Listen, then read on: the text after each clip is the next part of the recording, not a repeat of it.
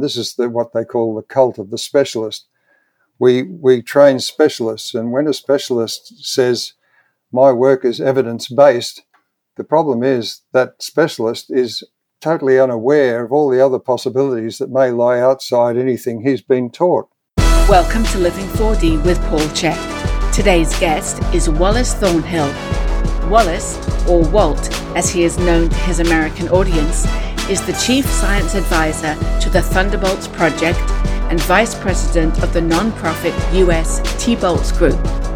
He has an extensive scientific background as a systems engineer and has published two books with colleague David Talbot, the first titled Thunderbolts of the Gods and the second, The Electric Universe, on the combined subjects of the recent history of the solar system and the electrical nature of the universe. Hello, everybody. Several years ago, I came across the Thunderbolts project while studying mythology. I heard of David Talbot's mind blowing explanation of origin myths and how so many of the ancient rock symbols were being reproduced in laboratories that were injecting high voltage currents into a plasma medium. I found that intriguing. I tracked down the Thunderbolts project, purchased their books, studied them, and was amazed. That led me to the Electric Universe Collective from there. Through my exposure to the Thunderbolts project and the electric universe, I found many excellent videos by their chief science advisor, Walt Thornhill. I found the very many explorations of the universe, its electric dynamics and information on star formation, planet formation, and even life on Earth and the way our bodies work very, very informative, logical, and inspiring. Walt Thornhill and the many scientists working in the Thunderbolts and Electric Universe projects tackle a number of the big questions that have been ignored, fudge factored, and often dogmatized by mainstream science, cosmologists, and many working in the field of quantum physics. I was delighted when Walt Thornhill agreed to do a long enough podcast with me to really dive into some of these concepts. In this podcast, you're going to hear some truly mind bending concepts being explored. And like all pioneering scientists, Walt is surely to say things that make you question deeply he will refute such things as the Big Bang, dark matter and dark energy, black holes, and even photons. I'm not sharing this interview with because I believe all that he's saying, but because the science and the scientists within the Thunderbolts and Electric Universe projects are all very wise, credible people asking bigger questions and doing solid research to answer them. We can't possibly think or learn effectively if we just stick to a dogma, no matter how often it is repeated as truth. We can't possibly think or even learn effectively if we just stick to a dogma, no matter how often it is repeated as truth. But being open minded and exploring opinions that contradict what is believed in our consensus reality is the only way to gather the information and the data to begin meditating on, processing, and doing the research we need to answer our own questions authentically. I hope you enjoy this deep dive into the thunderbolts of life and the electric universe with Chief Science Advisor Walt Thornhill. Hello, everybody. Welcome back to Living 4D with Paul Chek. I am very excited to share my guest with you today, Walt Thornhill, who is the Chief Scientific Advisor for the Thunderbolts Project. He's also a big part of the Electric Universe. And I've been studying their material for quite a number of years right now, and it's very, very fascinating, and it's it's not nearly well enough known it's mind blowing, it's revolutionary, and it gives us a whole new view of the cosmos. And it not only includes cosmology, but it looks at things like our planetary systems, our sun, stars, and it goes all the way down to human the human body and the work of Jerry Tennant, who I've also seen on the Electric Universe presenting. And I've seen presentations all the way down to the microorganisms and the bees so, Walt, welcome. It's exciting to have you here. Thanks for the invitation, Paul. It's my pleasure. Um, to begin with, can you share an overview of your background, education, and what got you into the Thunderbolts project and the Electric Universe, and maybe a, a overview, sort of uh, what the overall uh, gestalt is of the Thunderbolts and Electric Universe projects?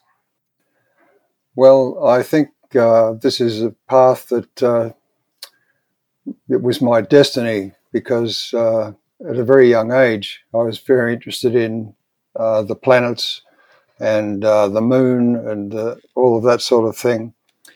I had an uncle who was in the commandos in New Guinea during the war. In fact, I was a wartime baby, and he brought home his field telescope, and we'd look at the moon through it. So my interest uh, was there even in primary school.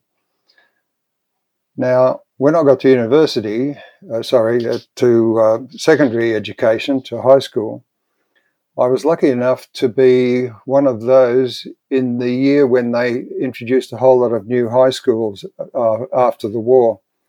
And so the high school I went into, uh, we were the top form all the way through uh, the high school years, which was an amazing privilege because we had tremendous access to the teachers.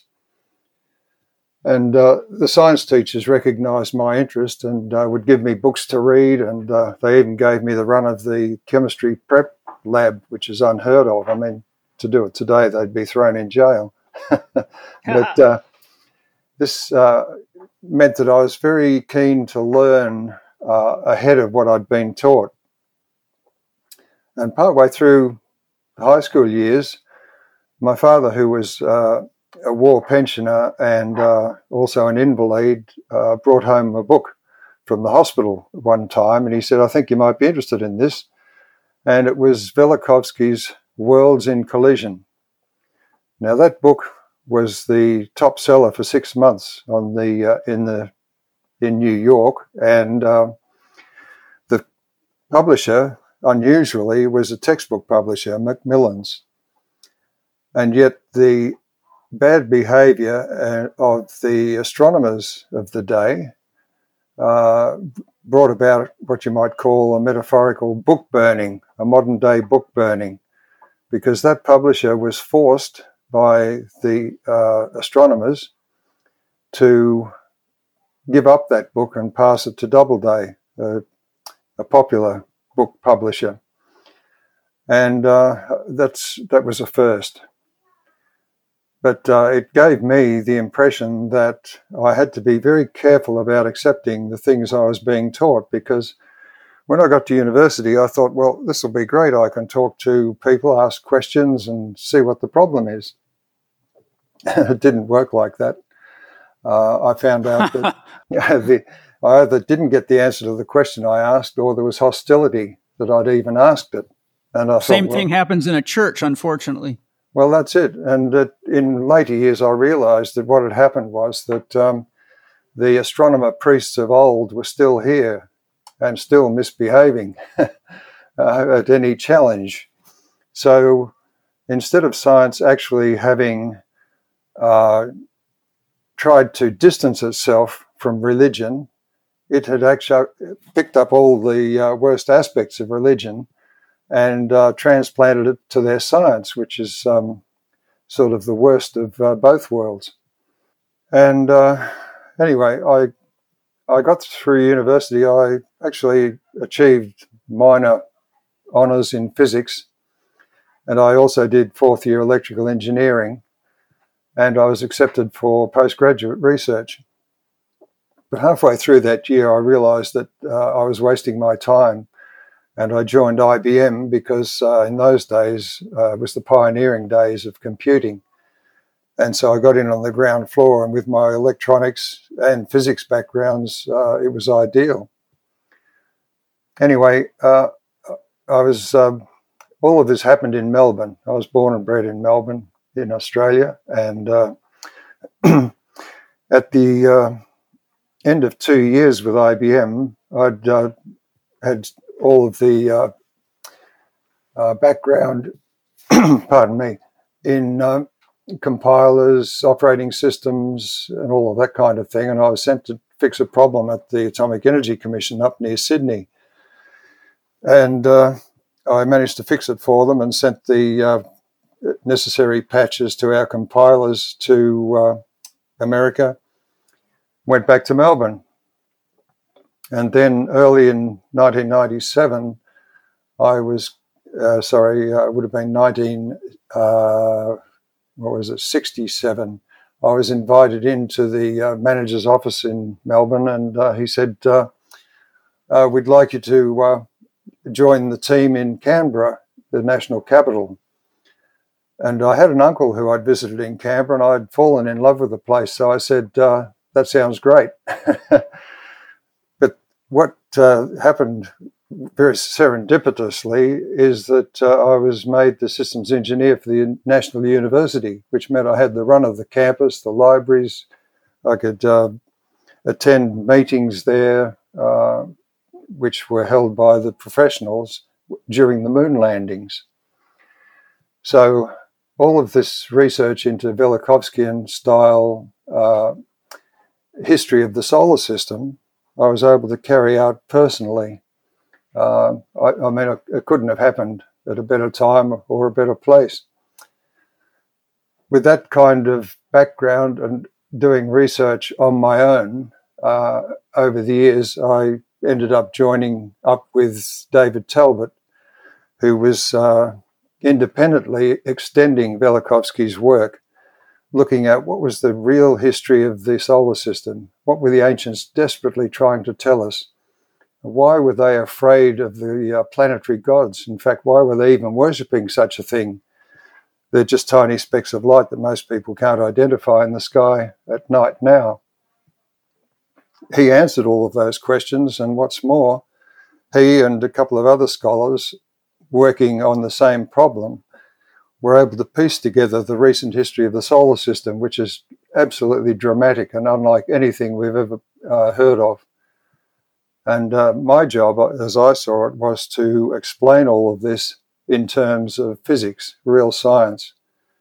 And that's taken me a lifetime because it's involved confronting the fact that things that I'd been taught and everyone else believes in is actually incorrect, and that uh, somehow I had to be really sure of my grounds before I could go public and, and uh, say the things I've been saying for the last few years.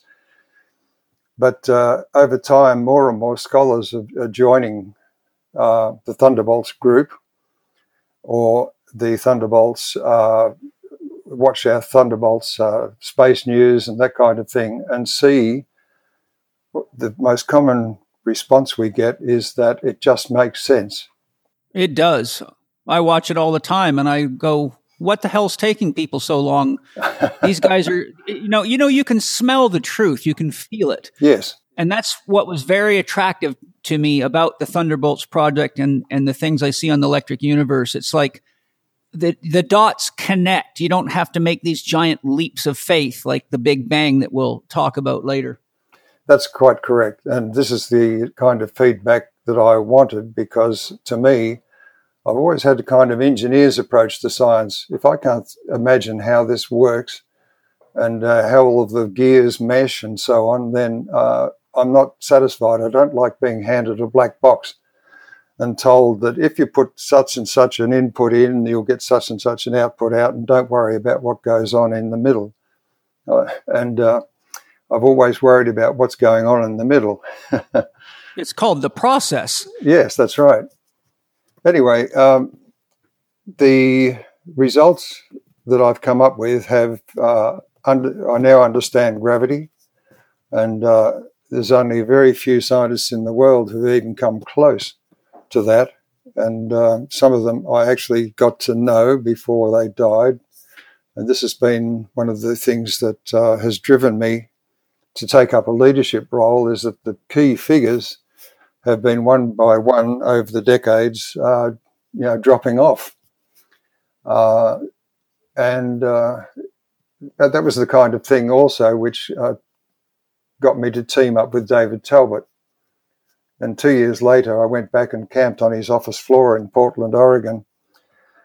And uh, we worked on a our first conference together, uh, which was in January 1997 and it was the first time I presented the electric universe.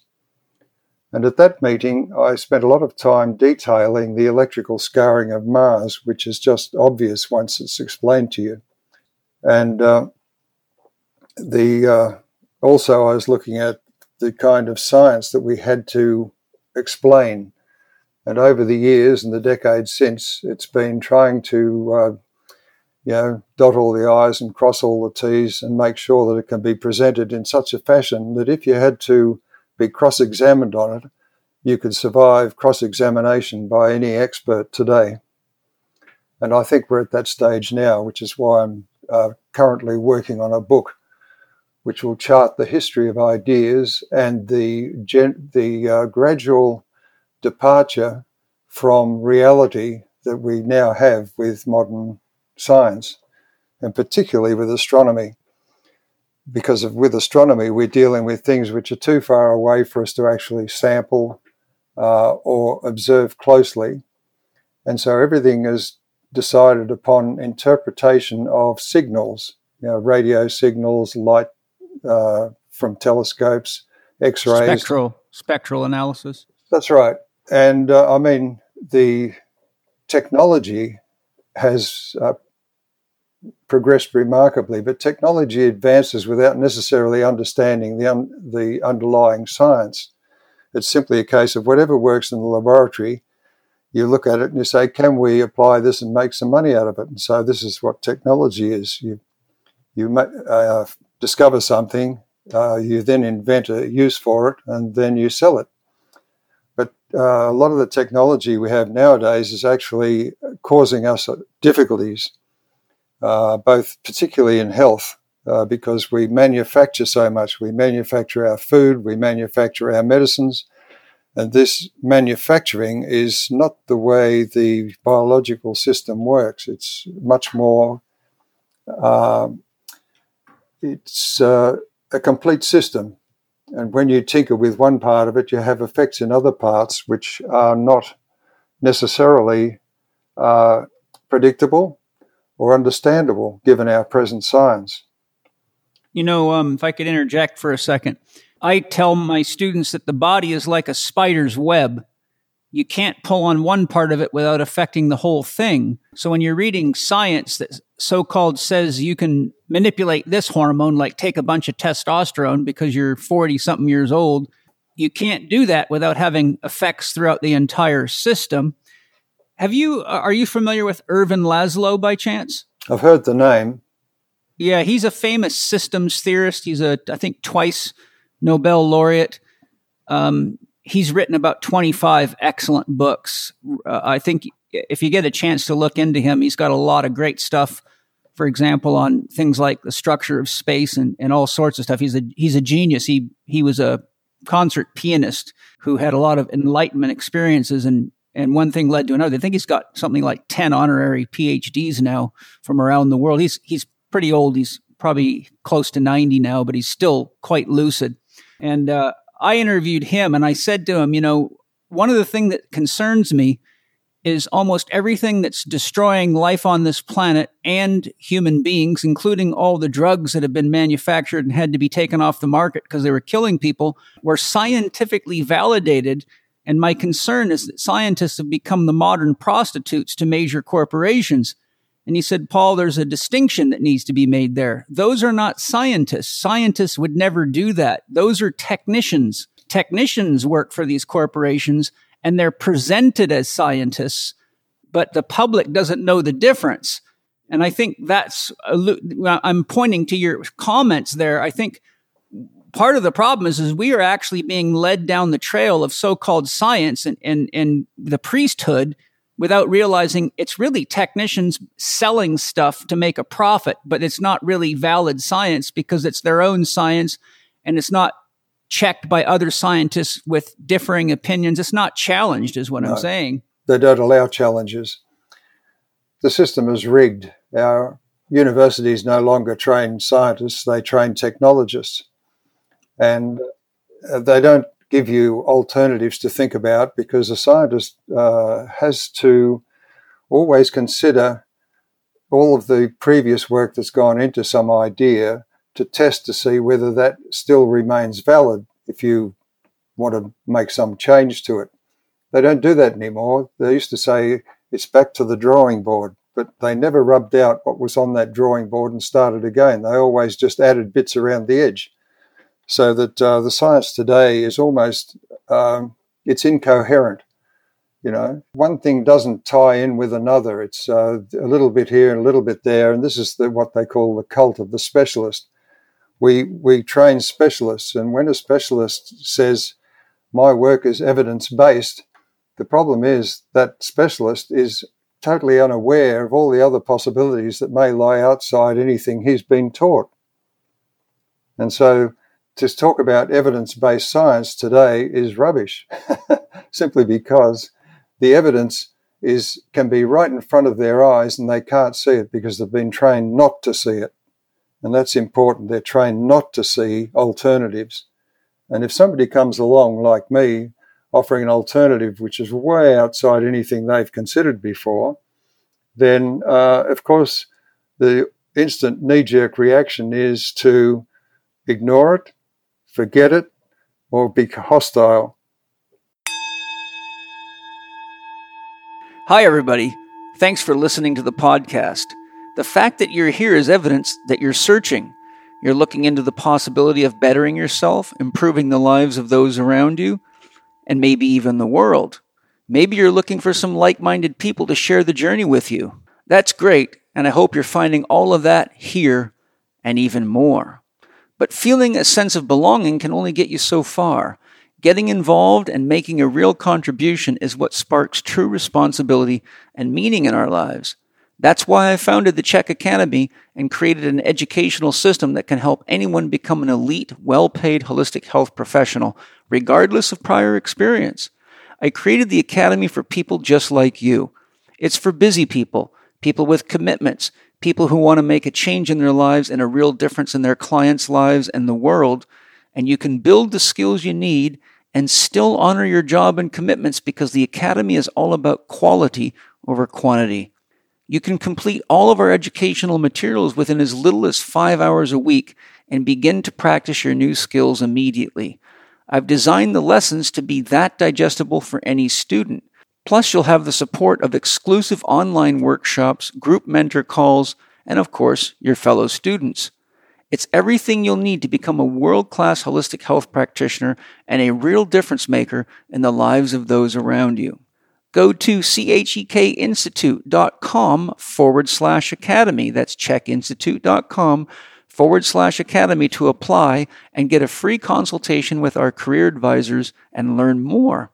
Applications are open until November 15th, but I may have to close it down earlier because we've had a lot of applications and there are limited seats in the academy. We try to keep the class numbers down so that there's a lot more instructor contact and better depth and penetration of learning. Thank you, and I look forward to seeing you in the academy where we achieve personal well being and share our love and wisdom with the world. I remember, you know, I've read uh, three different biographies of Einstein, and it it's very clear that when he came up with the general theory of relativity, that the scientific community uh, called him a quack and criticized him very heavily. And and on my wall, I, I've had for years because I've pioneered a lot of different things uh, that are commonplace in health and exercise now, which I won't bore you with the details. But I got a poster on my wall with a big picture of Einstein, and it says, Great spirits have always encountered violent opposition from mediocre minds. And that's just as true as it gets right there. Yeah. Unfortunately, I have to say that one of the people I've um, removed from his pedestal is Einstein. Yeah, that's cool. I mean, we all that's called progress. That's called evolution. So I'm That's right. you know, I, I I've still love him for his spirit and his philosophy of life. And he certainly, you know, took us up a notch. So I think that he deserves his due. And, um, oh, I, I have nothing against Einstein, the man. Um, in fact, he himself was very, there is a letter that was published after he died to a friend of his. It was a personal letter saying he doubted whether anything of, that he had produced would uh, stand the test of time.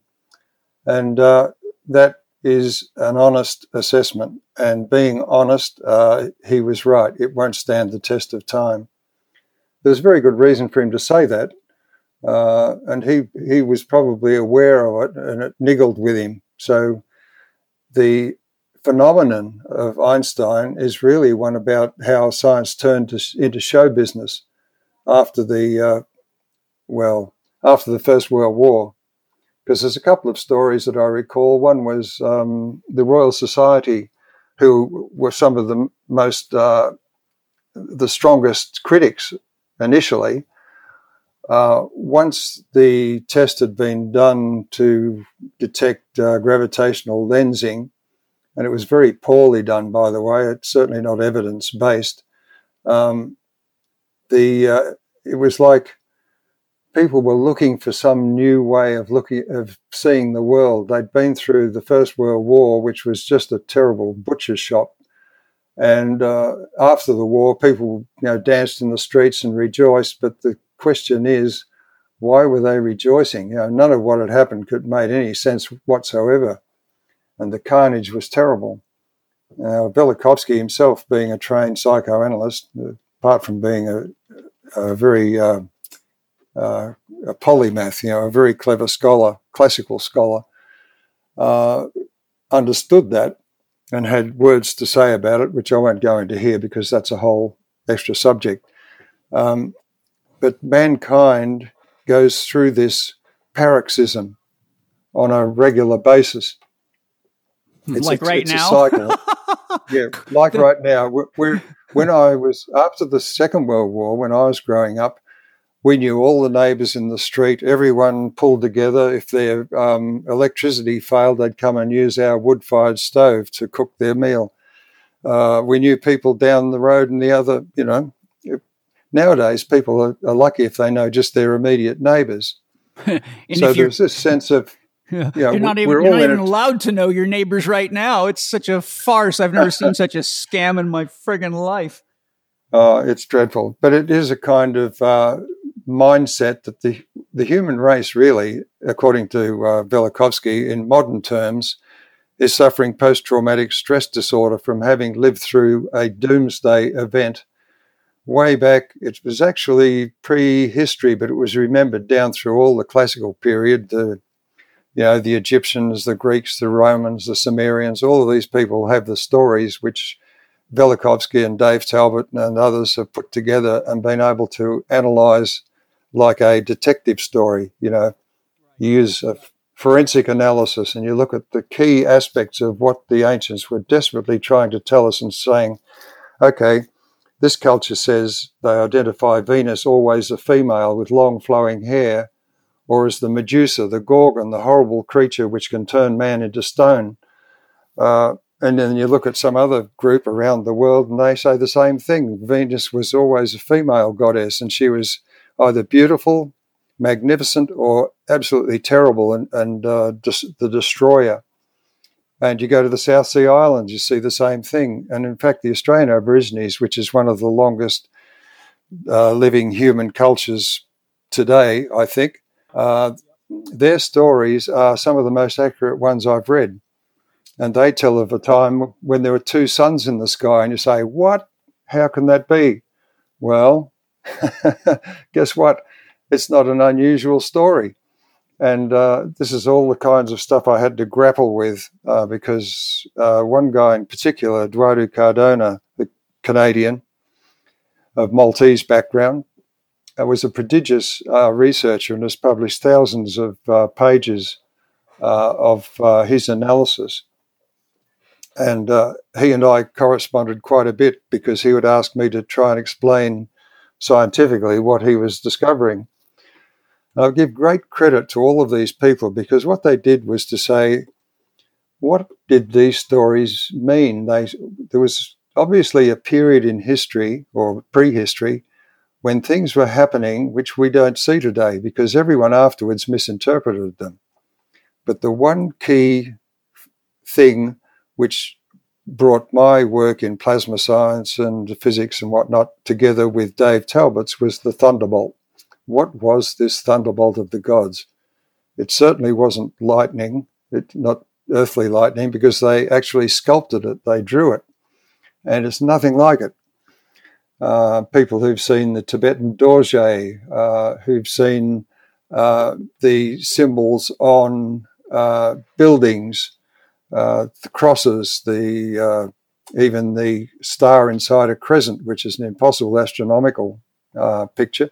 all of these things are explained by Dave Talbot's work and Dwardu Cardona, who extended uh, Velikovsky's suggestions about there being a former uh, sun of night, a, a second uh, stellar body associated with us.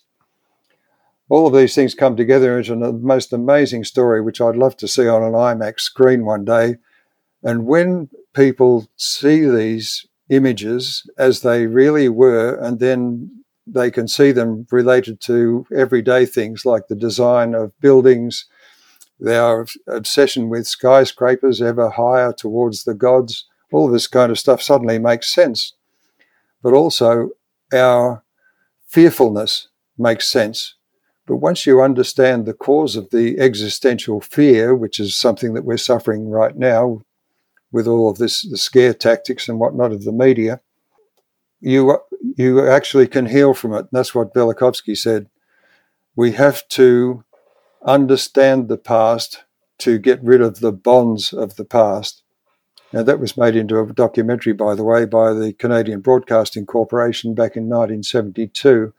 And it's well worth a look because it's a kind of a personal story of Velikovsky where What's he, the title? he discussed uh, the bonds of the past, CBC 1972.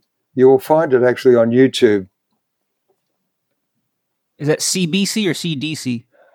Uh, Canadian Broadcasting, oh, Canadian Broadcasting Corporation, one nine seven two. Yeah, I'll look yeah. for it. I'd love to see that. When when you have a, a break in your train of thought, I have a question that I want to ask you as well. Okay.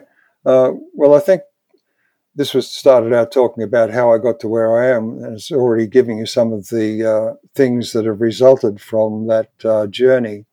But it's been a long journey, and uh, the most difficult thing throughout that journey has been to actually give up ideas that I felt were bedrock, you know, things I'd been taught. All my teachers taught me, all the lecturers taught me, and uh, which I took on faith originally, giving that up is the hardest thing. So I can see why the sort of things that I, I'm suggesting now can be so confronting to people who have a vested interest in the roadmap that they've been brought up to believe in. Well, you know, um, I interviewed James Carse, who wrote a phenomenal book called Finite and Infinite Games. And he also wrote one called The Religious Case Against Belief. And in The Religious Case Against Belief, and, and he is a professor of theology and philosophy. He's retired now, but he's a really, really sharp guy you might find in my podcast with James Carse quite fascinating. Um, but he, he goes to great length in his book, The Religious Case Against Belief, to explain what a belief system is and how dangerous it is and, and the fact that they're closed. And so I think everything you're describing is really the clash of belief systems. And you know, one of the quotes I love from David Bohm is real thinking is hard work. That's why most people just rearrange their prejudices and call it thinking. And I think that most people are too lazy to actually think for themselves. They're just, we've been pacified by hierarchy, priesthood, and figures of authority to just shut up, listen, and be like little copy and paste machines and anytime you ask critical questions that challenge the belief, you get treated like a slave who is not being paid to think, but being paid to dig and do other things.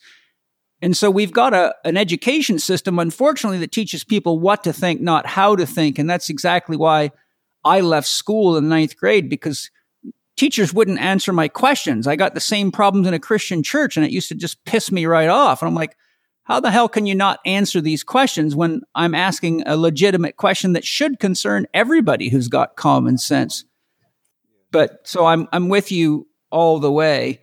I, I want to sneak this question in because you mentioned the Aboriginals, and I'd written this note down from the beginning of our conversation, but just didn't want to interrupt you with it. In my library, I have a lot of books. And in one of them, I think it might be Voices of the First Day, which is a very beautiful expose of the Aboriginal culture by Robert Lawlor, who's an uh, Robert Lawlor is an amazing philosopher and writer.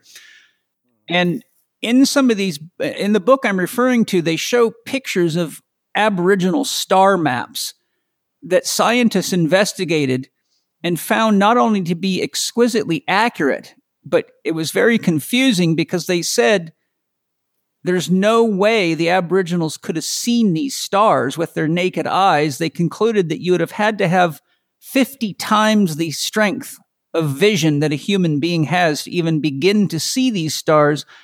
I'm curious, how do you think it is that these Aboriginal people could map the stars so accurately without telescopes? I'd have to look at the actual work they're referring to, but one of the things that happens all of the time is that the Aboriginal stories are analysed in terms of what we think we know about the history of the solar system. And uh, that history is completely wrong. And that is that the skies that the Aboriginals witnessed in the past were not the ones that we see now. And therefore, the interpretation of star maps of the Aboriginals are often incorrect. I know I've actually uh, had an argument with uh, one of these people who considers himself an expert on the subject uh, here in Australia. And uh, I wrote to him and said, uh, or pointed out, you know, some of the problems that he faced. And he was uh, quite rude in his response. In other words, I am the expert around here. Who do you think you are? Yeah. Well, normal. the problem is being being an expert doesn't mean that you know what you're talking about. It just means that you know what you know what you know, and anything outside that is uh, is complete mystery to you. And so you have to take the word of experts with great caution. Yeah, I was just curious because you'd be the right guy to ask a question like that. So I, I, I appreciate that, and I've watched a lot of the presentations by David Talbot and you and many of the other people on the Thunderbolts project and the Electric Universe. So I'm I'm fairly hip to where you guys are going, and I've seen the movie and the you know the the stuff about the planets and the stars and their relationships and how different they are, and, and that's why I wanted to have you on here because I really think you know more people need to start thinking critically and hearing from people that are more open minded and, and, are bringing us more factual information that actually makes sense. Yeah. I think one thing that's worth noting is that the older I get, the more I realize that uh, the scientists of the 19th century were closer to the truth than we are today. And the 19th century was one of the most productive of uh, in history because that was when we were discovering electricity and magnetism. And yet, at the with the advent of Einstein and Niels Bohr, we suddenly stopped doing physics and started doing mathematics. And mathematics has no no relationship to physics except as a descriptive tool. And if you don't understand what all of the symbols mean physically, and what all of the uh, mathematical operators between those symbols do to those physical systems, you do not, you're not doing physics.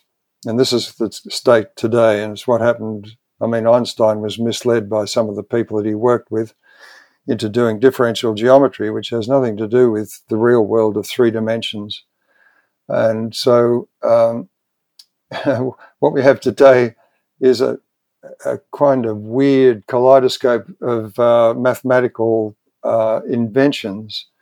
So that, as one wag said, uh, we've got dark matter and dark energy and black holes. With so much darkness, we'll soon know nothing. And, uh, I like that. And, uh, um, that's very, very accurate. you know, you bring it up an important point that I want to elaborate on a little bit. Uh, I've read several authors that are you know, very intelligent and open minded in in the fields of quantum physics or cosmology. But one of the things that comes up fairly often, if you read the right people, is that mathematics is only one way of perceiving the universe or perceiving life, but it there's other ways, such as poetry, such as music, uh, etc. And so it's almost as though we've put all our eggs in one basket and, and then deified it as the only way to perceive things. And the problem is that the average person out there does not have any even close to the mathematical knowledge to know whether or not what they're reading is correct. Therefore, they just believe it because it came from some scientist So it's almost like we've all been hypnotized by a very few people, which is exactly what COVID is doing to us. Yeah. Hello, everybody. In my career as a holistic health practitioner, I've seen a long string of cases of people that showed signs of protein deficiency on lab testing, even though they were eating plenty of protein from animal sources. The problem was that they were eating commercially raised animals, which are loaded with dangerous toxic farming chemicals, antibiotics, and other drug residues, and the garbage stuffs that they feed commercially raised animals. I've also rehabilitated a long string of vegans and vegetarians who were suffering serious hormonal and physiological imbalances because they were living off commercially raised plant foods, which are also toxic. Additionally, not everyone has the genetic profile, enzymes, or capacity to extract protein from plants, which is trapped in a fiber matrix of the plant. Without exception, and through lab testing, I identified that 100% of these people had leaky gut syndrome, ranging from mild to severe, which means that they were developing immune antibodies against everything they were eating, leaving them between a rock and a hard place when it came to finding foods they could eat without further inflaming their guts. One of my professional aids to healing has always been to find super clean, highly nutritious sources of protein that is easily digested, absorbed, and combined with other vital nutrients that people need to heal and regenerate their bodies effectively and efficiently. One of my go to products for organic, clean, nutritious, high density protein is Organifi's Complete Protein All in One Mix.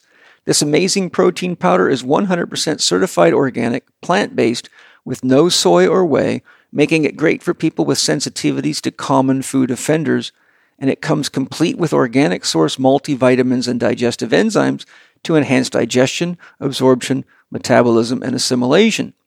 Not only will Organifi's complete protein help meet your protein needs, it's gut friendly, super clean, free of additives, preservatives, and colorings that irritate the gut, tastes great, and is great for the whole family, and can greatly enhance recovery from training and developing more lean muscle mass. To get your Organifi complete protein in vanilla or chocolate flavor, go to Organifi.com. That's O R G A N I F I.com. And on checkout, use the code capital C, capital H, capital E, capital K20 to get your special 20% Living 4D discount, which applies to all Organifi products. So shop around while you're there and enjoy the great organic food for you and your whole family. the astronomer priests have done to us what they did in the past, and that is they uh, used to have uh, the Mass in Latin, and of course the congregation generally didn't understand a word of Latin. Uh, nowadays they use mathematics, and uh, only a few people even bother to follow the kind of mathematics that they're talking about. And even uh, then, we have one of the group, uh, Steve Crothers, another Australian, who has pointed out that the mathematics doesn't make any sense uh, for much the same reasons as I'm talking about, that the, the, symbols are just not uh, anywhere defined physically. It's pretty, in this regard, I think it's just worth saying here that E equals mc squared is one equation in, used in physics, which everyone knows about, everyone's heard.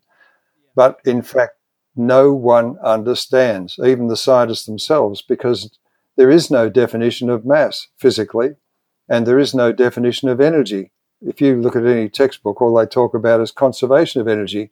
Uh, but, sir, what is energy? Well, there is no definition because Einstein removed any possibility of defining it uh, because he made the measurements of uh, used in physics of length and time um, rubbery. You know, they depend on the observer. Well, you know, well, as soon as you've done that, you have stopped doing science. And this is one of the reasons I said we stopped doing science with Einstein. And Niels Bohr uh, designed an atom, uh, which is a statistical theory. In other words, there is no physics behind it, it's just statistics because this is what they observed. It has to be explained somehow well, we can't quite say what's going on, so uh, we'll measure it and use statistics. Well, you know what they say: lies, damn lies, and statistics. The and yet I've discovered in recent years, along with uh, a um, a Brazilian scientist whom I hold in high regard, Andre Assis, that uh, the great physical scientists of the 19th century actually predicted the orbital structure of an atom 40 years before it was discovered. Now, the, these people, these scientists in the 19th century, were within a hair's breadth of my where I've got to with the electric universe. So we've wasted 150 years. And that means that uh, all sorts of things like um, clean energy and so on have been delayed by that amount of time. Yeah, that's one of the things I put in the questions to talk to you about because I think that's critical. And Nassim Haramein, in his series on Gaia, also makes it very clear that no E equals mc squared is really something that doesn't have any value because exactly the reasons that you just shared. And so it's sort of like, you know, people that don't have enough depth to ask bigger questions or don't just don't even know how to ask the questions. That's right. Sort we're, not just, we're not taught how to ask questions. Yeah. And that's why I tell my students uh, in my institute, for which there's about 15,000 around the world, that what you're going to find is if you look into any topic, you will always find equally qualified experts on either side of an argument that are diametrically opposed. And that's your invitation to investigate yourself and look at both sides of the argument and then do the work that you need to do, either by research or talking to other experts or your own inner exploration, depending on what the nature of the question is and come up to an answer that works for you because you actually can see tangible results if you apply it in your own life. Otherwise, all you're doing is is just believing shit and you don't know if it's true or not. And that's a great way to end up in a lot of pain and think it's somebody else's fault. yes. This is the problem. Um, I've often said to people that uh, it requires coming to these big questions with a beginner's mind.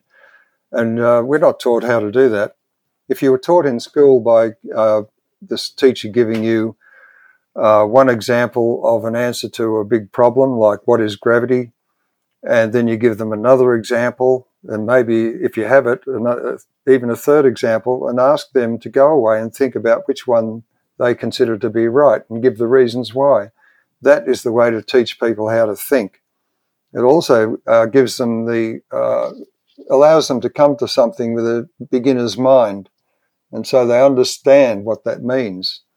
But the way we teach technologists these days, they focus ever more narrowly on some t- certain aspect so that, I mean, I attended, I still do when I get the chance, uh, meetings of the, in the research schools of the National University here in uh, geophysics and uh, astrophysics. And often the speaker has to get up and explain to his colleagues what the heck he's talking about because his specialty is slightly different from their specialty, but it's in the same discipline. So, this sort of breakdown in communication is one of the big problems we have in science.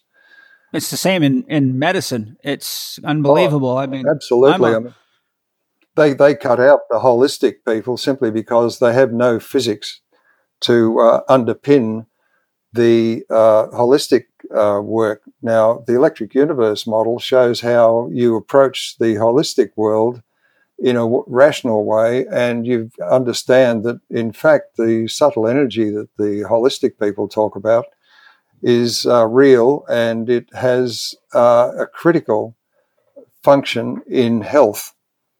So that what we've got now instead in the so-called health uh, world is an illness uh, system. You know, yeah, disease maintenance system. It's disease maintenance, yes, because they do not do not worry about uh, the underlying causes of illness.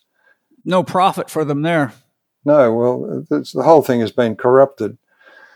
But one of the this is one of the major things about the electric universe model. It doesn't have all of the answers. That would be impossible, and it would be stupid of anyone to uh, say that they're going to discover a theory of everything because that implies you know everything. Um, but what it does do is it allows you to think about subjects in a completely different way and to ask the real questions instead of the ones that are manufactured simply because your thinking has been wrong up to this point. Yes. What if you could sort of give us an overview of the the vision and the mission of the Thunderbolts project or or the the Gestalt? We've talked about it a bit, but if you had if if if I was sitting next to you on, on an airplane and I just met you and I said, "Well, what is the Thunderbolts project really trying to tell us? What's the message that that's coming through it?" If you had to break it down into a uh, an, a, an encapsulated, uh, you know, Chinese fortune cookie message, just like what's the gestalt of it? It is this that uh, real science in the past was all about natural philosophy. In fact, when I went to university, uh, embossed in the uh, lintel above the main entrance was the School of Natural Philosophy. Well, that, that's been lost. The natural philosophers were sidelined and kicked out by the mathematicians. I consider myself a natural philosopher. And that means that uh, for any question, you have to range across uh, every every way of thinking, like they did in the uh, world of classics. You know, the classical scholars were trained in literature, in art, in uh, the sciences, Music. and it was very very broad uh, education. And this is what the Electric Universe does: is it shows that yes, this is the way to do science and it should not be down to specialists to tell us what to think. It's open to the public to get involved. It's a cultural activity. And uh, so the electric universe is a cultural paradigm shift as well as a scientific one. And the two go together because understanding the things that I do now, I realize that we really need to be far more wise in the way we use our technologies. And uh, I have grave misgivings about uh, furthering the uh, discoveries of the of the electric universe in the face of the cultural uh, milieu that it uh, faces. So, in fact, I believe, along with Velikovsky, that unless we can heal ourselves from the uh, this fear, this existential fear, we will have no future on this planet, because that is the thing that uh, really undermines us regularly, repeatedly.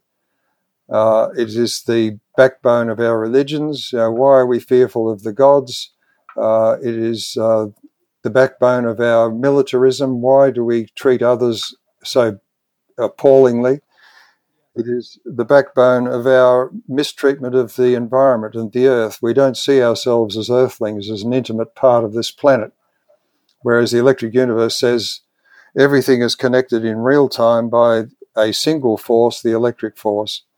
And all of the other forces are merely manifestations of the electric force through the medium of particles and atoms and the, the structure of matter. Uh, and this realization has taken me decades to to finally uh, be able to see it clearly. Uh, you, and a lot of people along the way, I notice, have caught glimpses of it when they talk about the connectedness of all things, but they haven't had the science behind it to be able to understand it. And the understanding uh, is liberating, both culturally and scientifically. And it's this liberation which I see on the faces of young children who have been taught aspects of the electric universe cosmology. Their faces light up and they can see possibilities. They can understand their place in the universe far more clearly.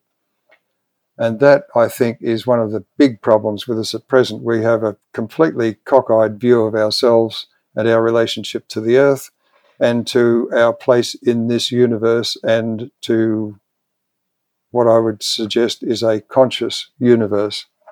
I think personally that Christianity is is one of the big sources of that split in our psyche. I'm, I mean, I know that there's traumatic events that have happened from my studies of the electric universe and and other things, but I think that the whole Christian model of Eve eating from the tree of the knowledge of good and evil, and then we've got kicked out of heaven and we're fallen beings and we're all sinners and the one thing I love about the electric universe is it really lets you come to the realization that we are part of a very grand whole and that there is no separation and there is no fallen this and, and all that stuff. It's just like, it's, it's, it, it really puts you in the position of being in a co-creative position when you wake up to your own potential and realize that it took the entire universe to make every single human being and living creature on this planet then you realize, wow, I'm an expression of the whole and therefore I'm part of the whole.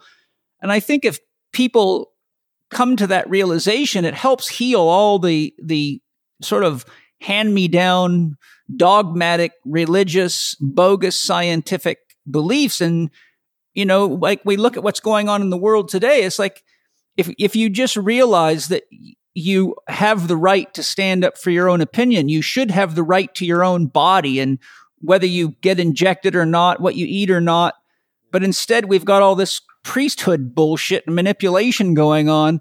So I think from my own perspective, having studied the electric universe and many others, such as Walter Russell and a long list of them and mystics throughout the ages, that all the people that really were the great natural philosophers and the great mystics all spoke of the unity and and even Rumi himself said no man could get to God until he becomes a heretic. And and you know he was implying you you don't you don't become aware of the truth of yourself by reading books and other people's opinions. You have to go out and immerse yourself in the experience of life and then the truth will unfold itself for you.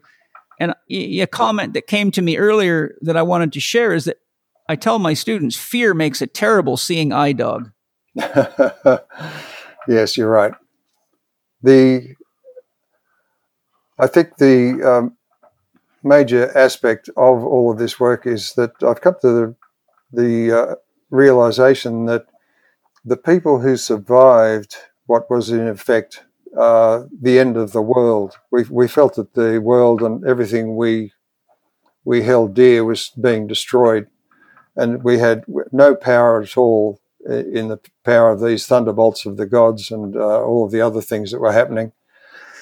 And uh, so, those that were lucky enough to survive, those who hid in caves, you know, caveman was a modern man trying to survive. Uh, the underground cities they've discovered in Europe and that uh, were people, whole uh, civilizations trying to survive what they thought was the end of the world.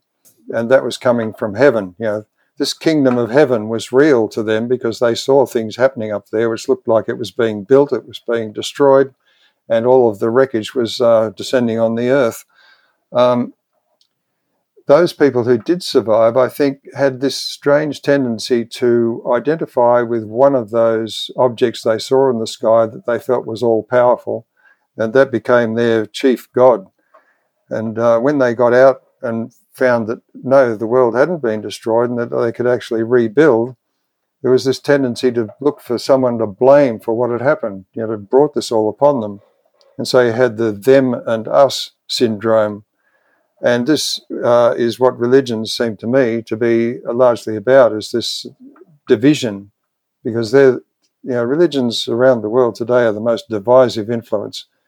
Uh, and people do the most dreadful things in the name of religion more wars have been started in the name of religious differences about God than any other source of conflict, and it's just ridiculous. Yeah, but the electric universe offers uh, salvation from that because you understand what it was the ancients were trying to come to terms with and why they would do such a thing.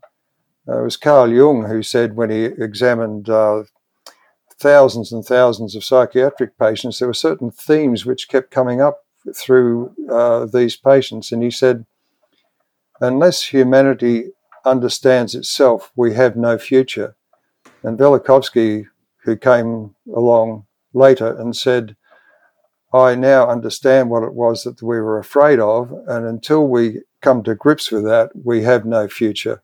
He was worried at the time about the uh, chance of nuclear war, and we came so close to it a couple of times. It shows that this human uh, post traumatic stress disorder could be the end of us all unless we actually try to learn what the ancients were desperately trying to tell us and what we've what a mess we've made of it.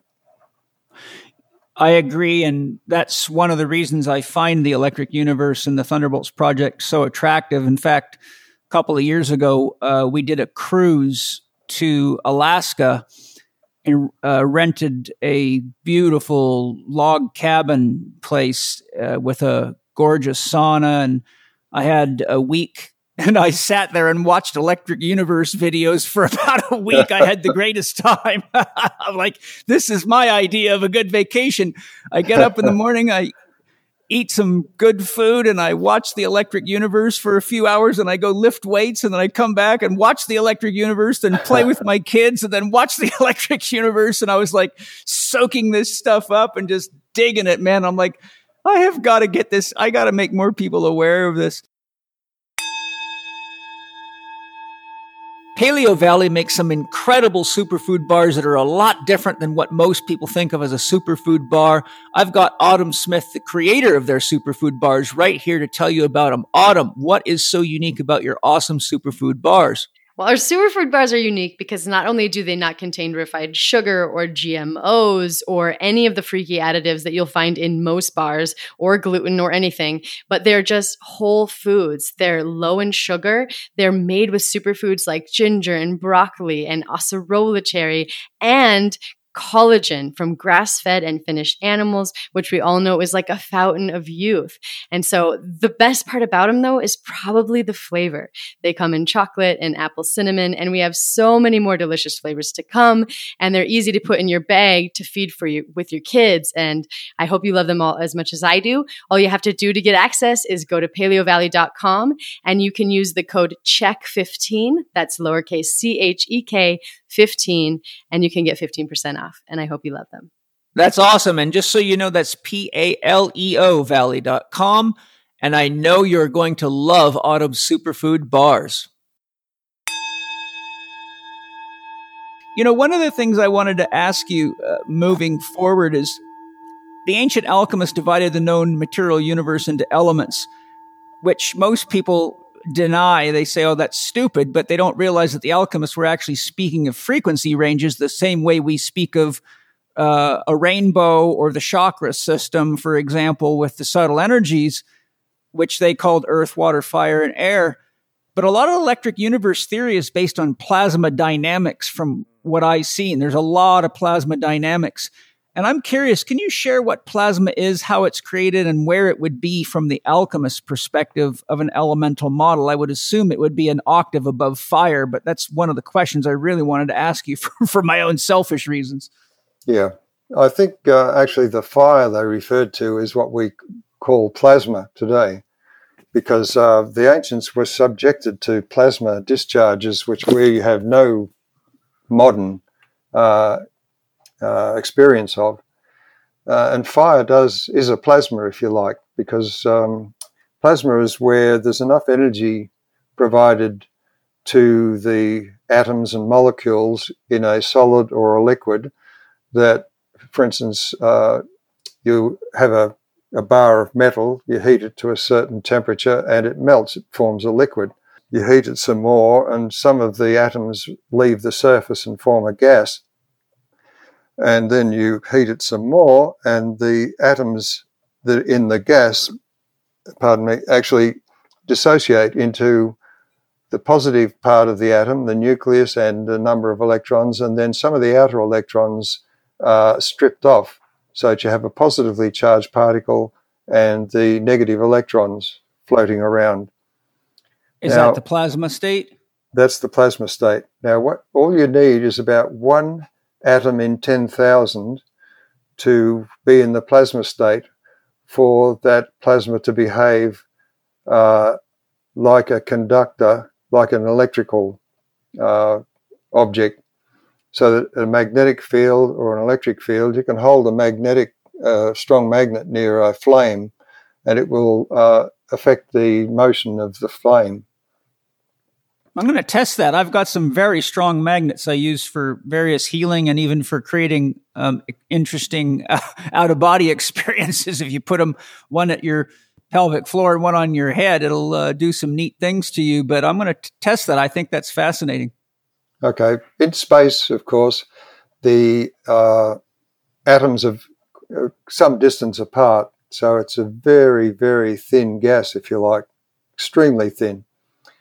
And uh, the same thing applies. Uh, one in 10,000 atoms is uh, ionized. That's where the electron is stripped off. And uh, the, that gas will then uh, act like a plasma. And before the space age, it was considered that space was empty. Uh, there was nothing, you know, there, there, might be a few atoms floating around, but it would be a perfect vacuum. And once they got uh, the, up to uh, firing rockets, they discovered the Van Allen radiation belts, and here were all these charged particles whizzing around with high energies. And this was a bit of a shock. Uh, but the funny thing is that back at the turn of the uh, 19th to the 20th century, about the year 900, there was a uh, Norwegian scientist, Christian Birkeland, who, at great personal risk, uh, set up a, an observatory up in the Arctic Circle to investigate auroras. And he came to the conclusion that charged particles from the sun must uh, strike the earth, it must come from the sun to the earth. And uh, of course, at the time this was investigated, or at least when the solar wind was discovered, um, there was um, an Englishman who said, no, no. Uh, in fact, he uh, discredited Birkeland. Birkeland was due for a Nobel Prize, I think, uh, with his work because he set up a little experiment called the Terrella, which was uh, what he said was a model Earth inside a vacuum chamber in which he passed electric current. And the thing lit up uh, with auroras, would you believe? He magnetized this sphere inside this big uh, box, which had most of the air taken out, and it had glass sides so he could uh, photograph it. He produced um, in effect, uh, sunspots, the rings of Saturn, and auroras, all in his little model Earth. So, um, I think there's videos showing those types of experiments in the electric universe system, isn't there? Yeah, because I've watched them. Yeah, he's one of the uh, key individuals in the history of the electric universe, which, as I say, extends back uh, in, into way into past history, but was was forgotten about. It was suppressed actually um, now, today, we look into uh, space with radio telescopes, and radio telescopes can detect magnetic fields by uh, light passing through uh, gas or clouds where the uh, magnetic field lines up uh, uh, particles, so dust particles and so on, so that they polarize the light. What they've discovered is there are magnetic fields everywhere. Space is full of magnetic fields and yet they just consider them to be frozen into this plasma. They treat it like a superconductor, but plasma is not a superconductor because it radiates radio signals, and radio signals means energy is being lost all the time. And this seems to, uh, I mean, I've done the uh, uh, postgraduate uh, astrophysics lectures, and uh, the guy who was teaching us plasma physics, at the end of it, the semester, I went up to him and I said, um, uh, "When do we do electric currents in space?" And he said, "Oh, we don't, we don't do that."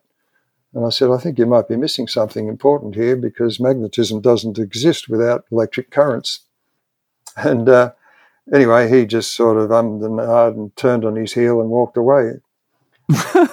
God forbid we actually finished the work. anyway, I mean, this is uh, one of these blind spots. You know, you're trained not to see electric currents in space because the uh, the uh, what would you call it? The dogma is that yes, there's electricity in space, but it doesn't do anything.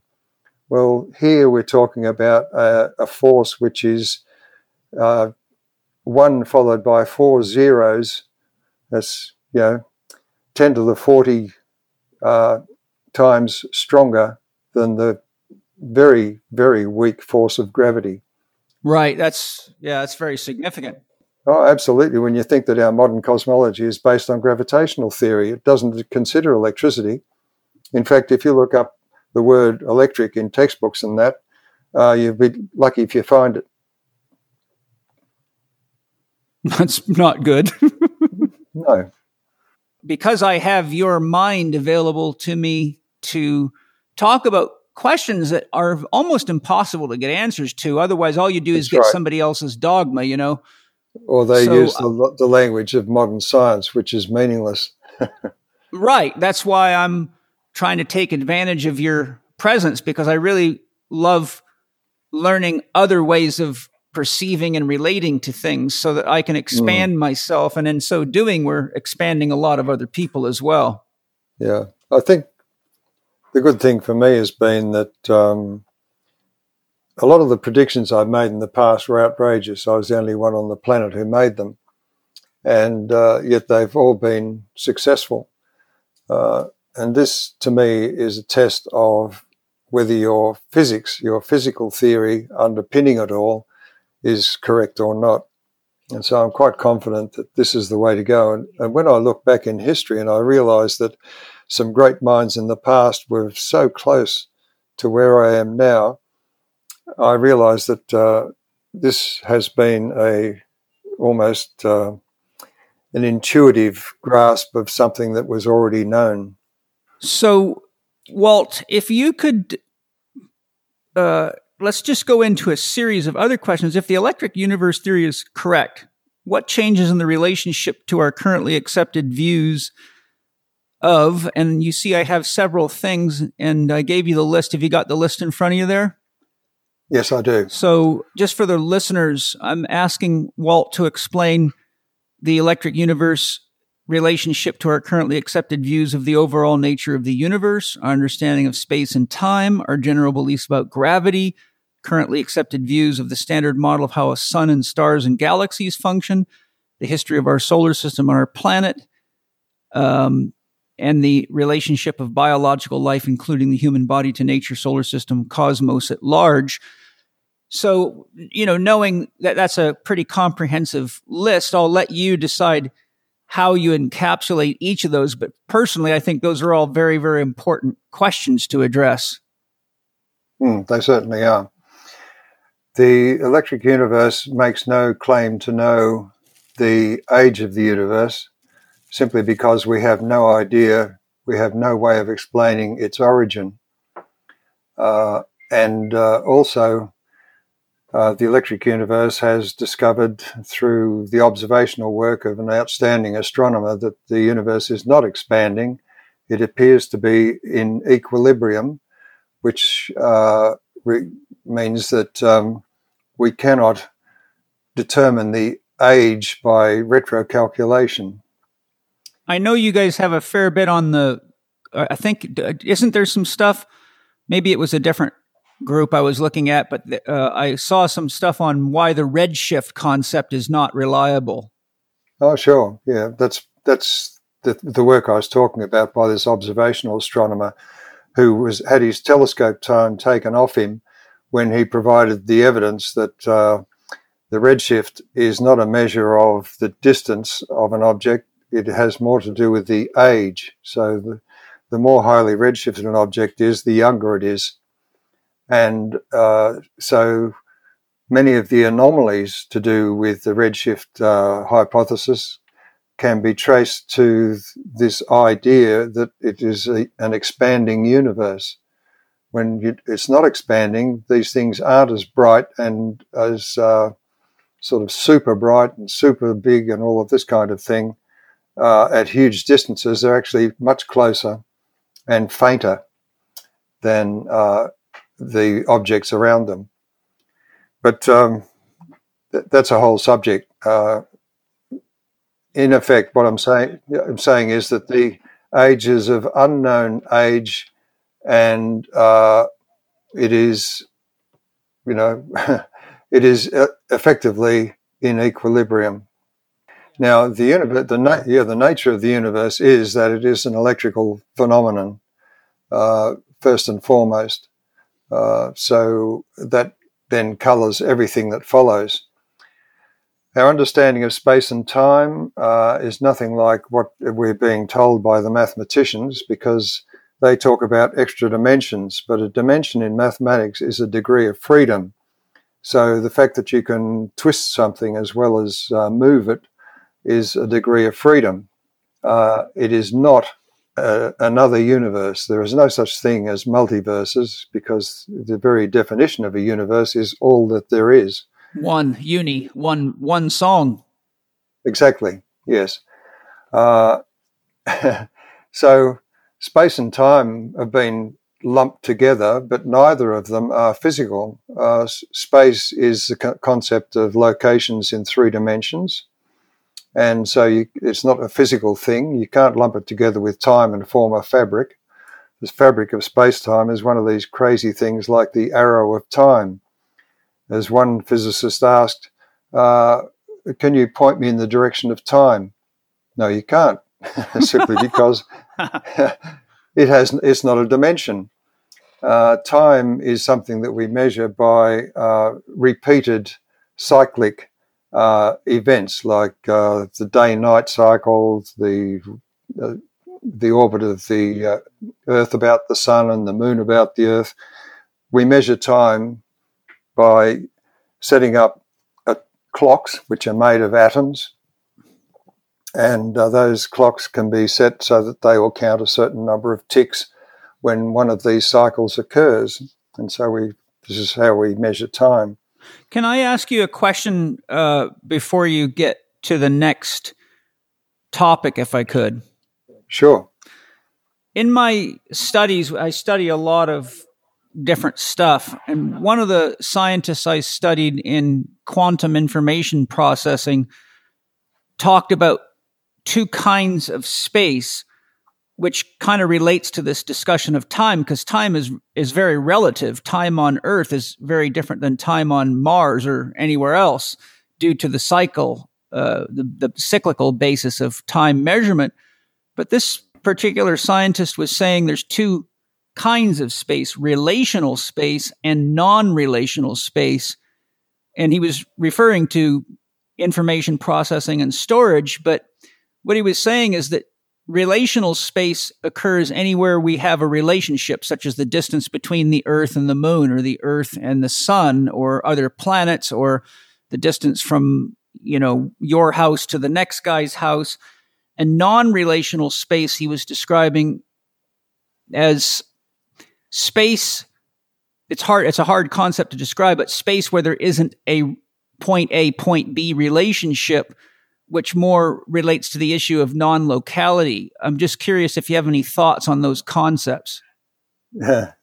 yes, space is relational. It's all about you know, point A and point B and point C and and the locations of stars and planets and human beings on the surface of the Earth. There's no such thing as non-relational space.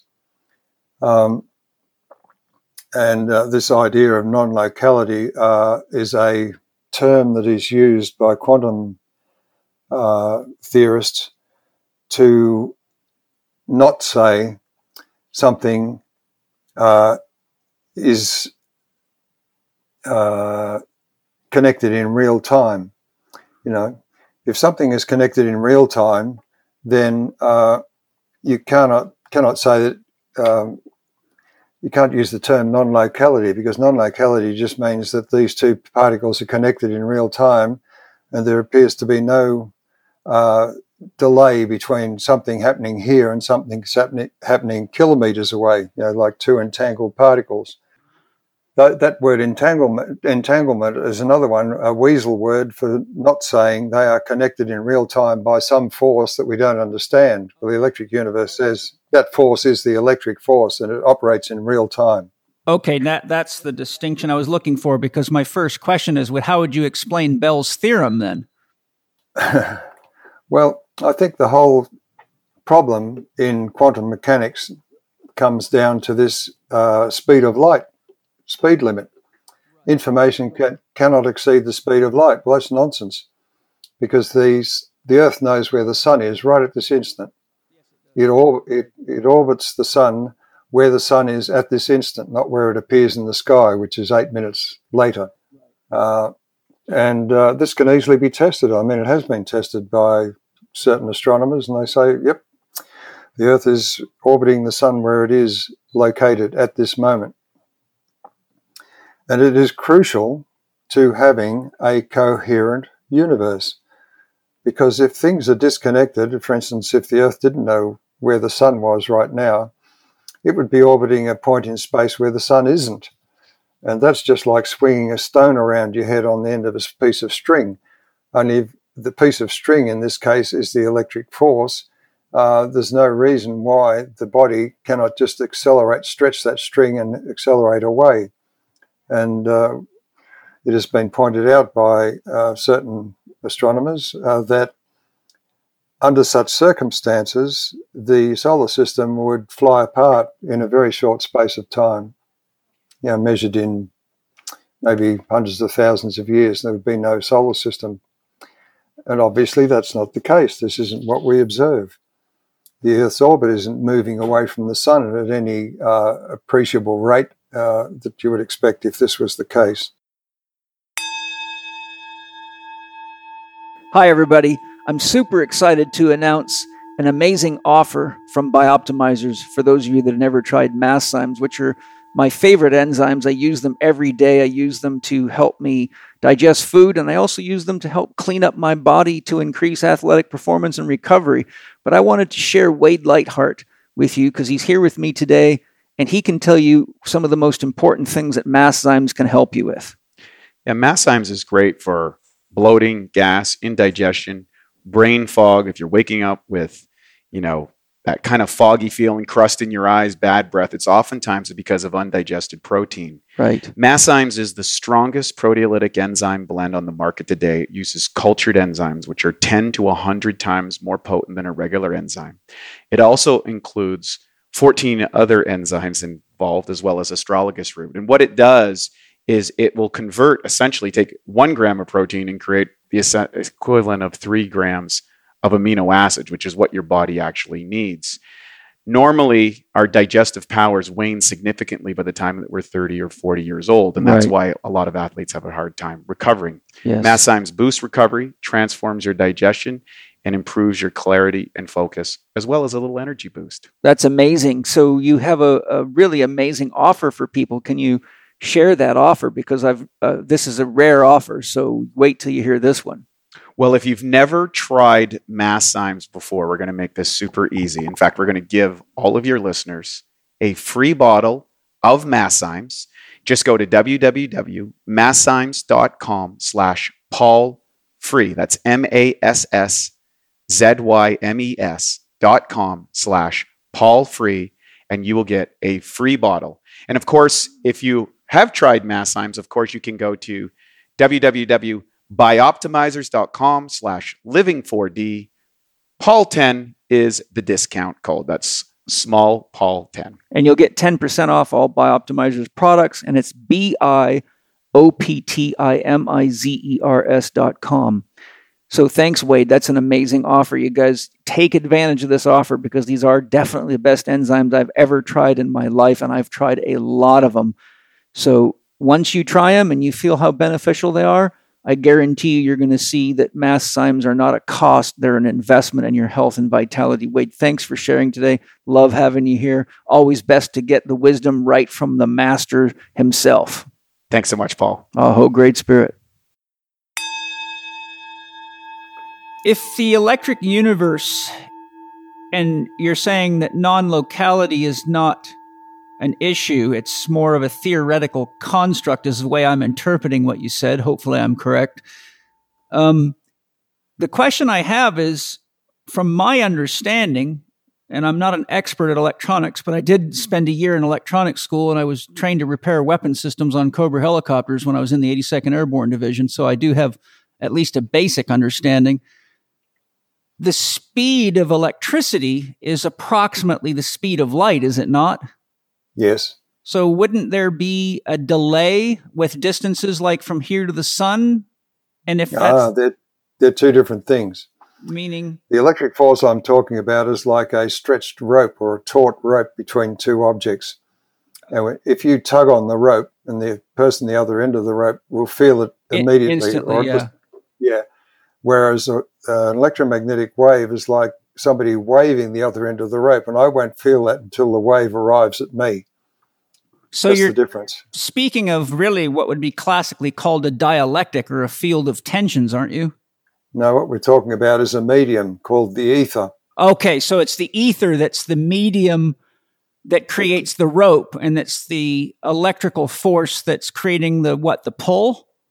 No, it's the uh, ether, which is the medium, which is uh, carrying the wave. It's like you can't have a wave Without, a medium, with, yeah, like water or you know a metal rod or something.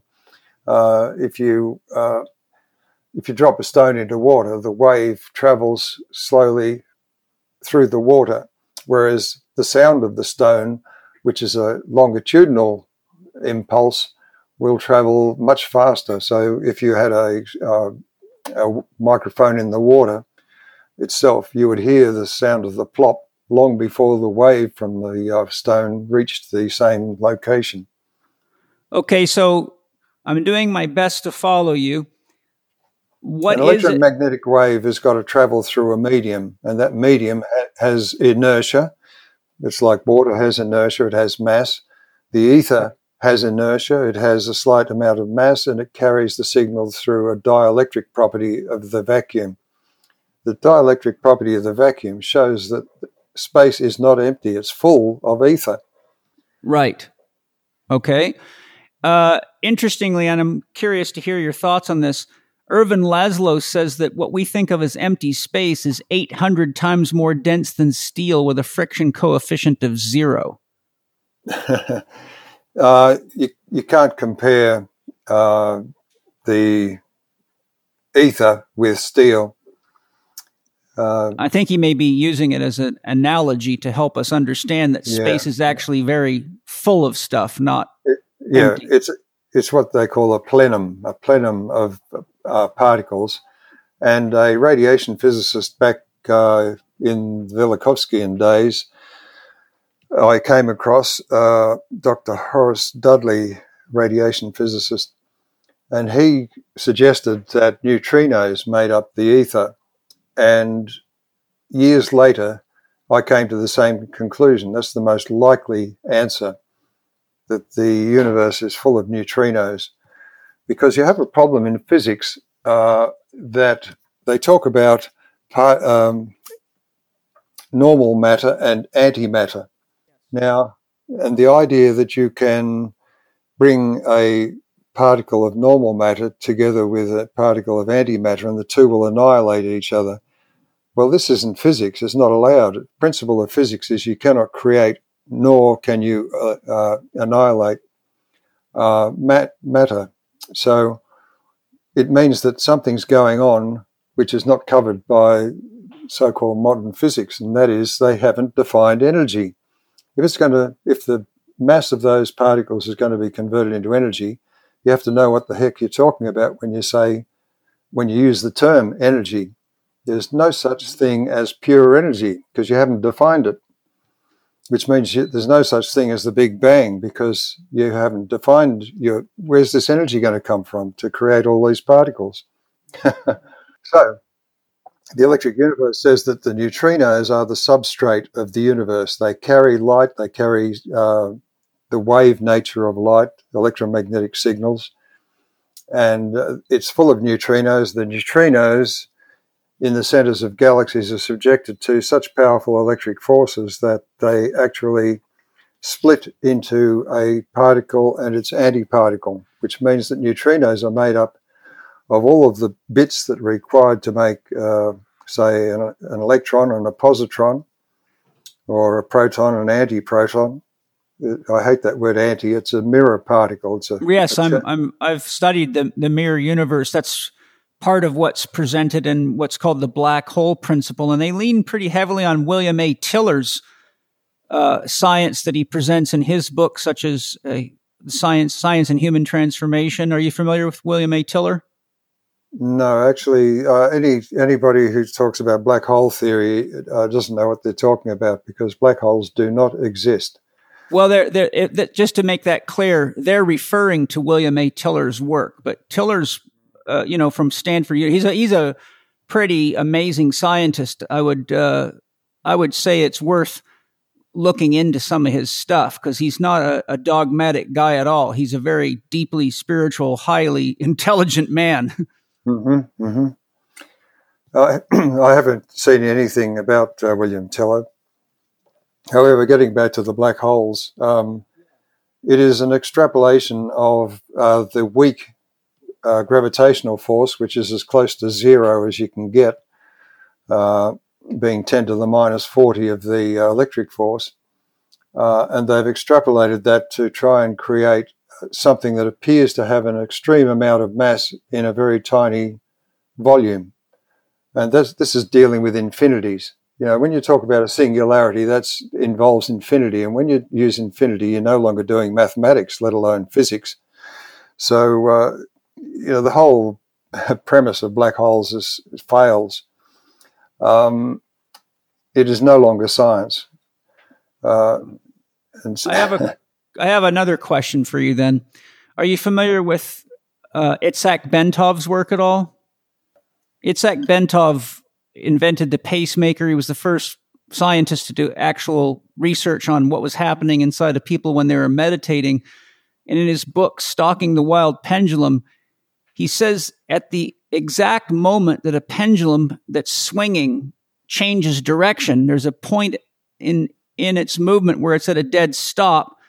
He says it's everywhere and nowhere in the universe at the same time at exactly that moment.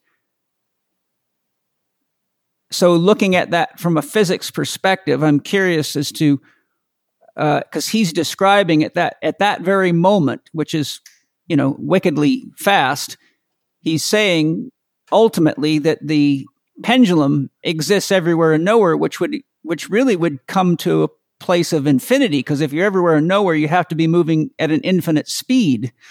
So, from a physics perspective, I'm curious to hear your perspective on that. I think, from a physics perspective, it's far too narrow.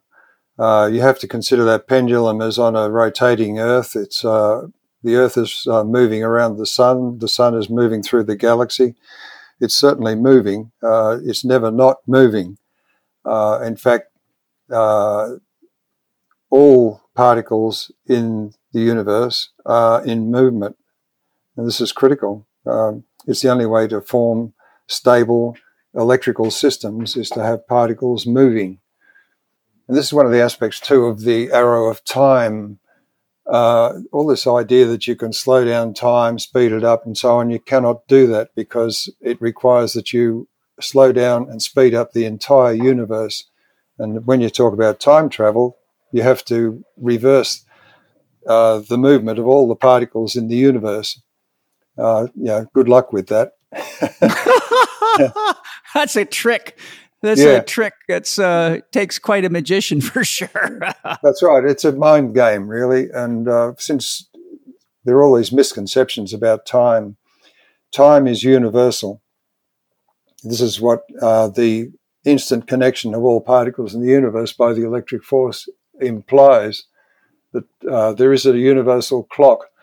But physical clocks will change their ticking rate depending on their energy. Once you understand that energy is associated with the movement of charged particles in relation to all other charged particles in the universe, it means that if you put a clock into orbit, say on a GPS satellite, all you do is you count a different number of ticks because the gravitational potential energy of that clock has changed.